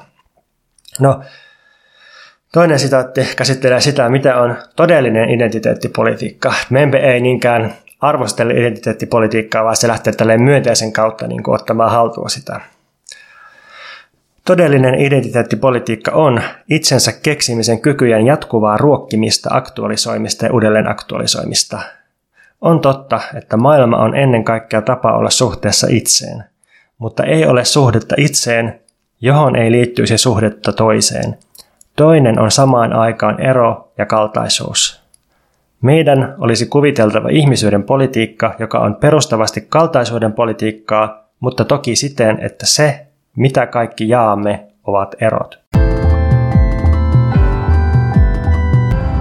Mun muistot, mikä meitä vaivasta pyörii aika paljon mun omien opintojen ympärillä, jotka tein Ranskassa ja sitä ennen en, en hirveämmin ollut asunut Suomessa. Eli mun suomikontaktit oli aika, aika ö, nollissa ja, ja en osannut oikein jäsenellä ajatuksia suomeksi enkä seurannut mitään suomenkielistä mediaa ja äm, taisi olla kandivaiheessa ensimmäisen kerran, kun kuuntelin jotain jaksoa. Muistaakseni jompikumpi mainitsi äh, John Rawlsin Veil of Ignorancein, ja sitä mä olin just niin kuin, opiskellut just samoihin aikoihin, ja se oli tosi makeata kuulla siitä keskustelua omalla äidinkielellään. Sama tapahtui sitten Kantin kanssa ja sitten kanssa Haraway kanssa maisterivaiheessa ja se, oli, se oli siistiä, että kiitos siitä ja hyvää juhla, juhlaperiodia. Moi Pontus ja Veikka. Mä haluan kiittää teitä siitä, että te olette korjannut mun unirytmin. Mä oon siis kärsinyt tosi pitkää nukahtamisvaikeuksista ja nyt ihan viime aikoina mä oon löytänyt tosi hyvän kombon. Eli mä otan lyhytvaikutteista ketipinoria, melatoniinia ja sit mä laitan Mikä meitä vaivaa jonkun jakson soimaan. Ja tää on nukuttanut mut ihan todella hyvin parempi niin kuin pitkään aikaa mikään muu. Ja siinä on se kiva puoli, että tämä teidän kontentti, mitä te teette, on tosi kiinnostavaa ja tosi hyvää. Ja se on niin kiinnostavaa, että mun on helppo keskittyä siihen ja rentoutua, mutta sitten teidän puheäänet on myös ihan sikarauhoittavia, jolloin mä nukahdan tosi hyvin tähän teidän podcastiin. Niin kiitos, että olette auttanut mua saamaan paremmin unta. Onnittelut ja kiitokset Veikka ja Pontus. Kun mä aloitin MMVn kuuntelemisen, niin sitä oli tullut jo jotain 70 jaksoa. Ja mä kuitenkin aloitin tunnollisesti sieltä ykkösjaksosta. Ja mä suorituskuuntelin 1.2 nopeudella kohti sitä yhä kauemmas pakenevaa viimeisintä jaksoa – sitten kun mä viimein sain sen julkaisutahdin kiinni, niin päätin, että tästä lähdin nyt nautiskellaan normaalinopeudella. Se oli se hetki, kun mä tajusin, että Veikka ja Pontus ei olekaan aivan niin skarppeja kuin mä luulin. Minni tässä moi. Terveisiä salilta, jossa on kuuntelemassa teidän uusinta jaksoa. Mun muisto, mikä meitä vaivasta, liittyy siihen, kun aloitin korona-aikana kuuntelemaan teidän podcastia ja kuuntelin sitä sitten aika nopeasti tota, alusta alkaen tyyliin jaksopäivässä tahdilla. Ja olin jo aika pitkällä ja sitten löysin teidän Instagram-tilin ja sitäkin seurailuja jo jonkun aikaa, kunnes mulle järkytyksekseni Instagramista paljastui, että Veikan ääni kuuluukin Veikalle ja Pontuksen ääni Pontukselle, koska kun mä olin nähnyt teidän kuvat Instagramissa, niin mun mielikuva oli ollut, että teidän äänet kuuluu niin kuin toisillenne. Ja mä olin elänyt tässä uskossa jo jonkun aikaa ennen kuin sieltä sitten jossain vaiheessa paljastui, että kenen ääni kuuluu kummalle. Ja olin siitä todella järkyttynyt. Kiitos podcastista.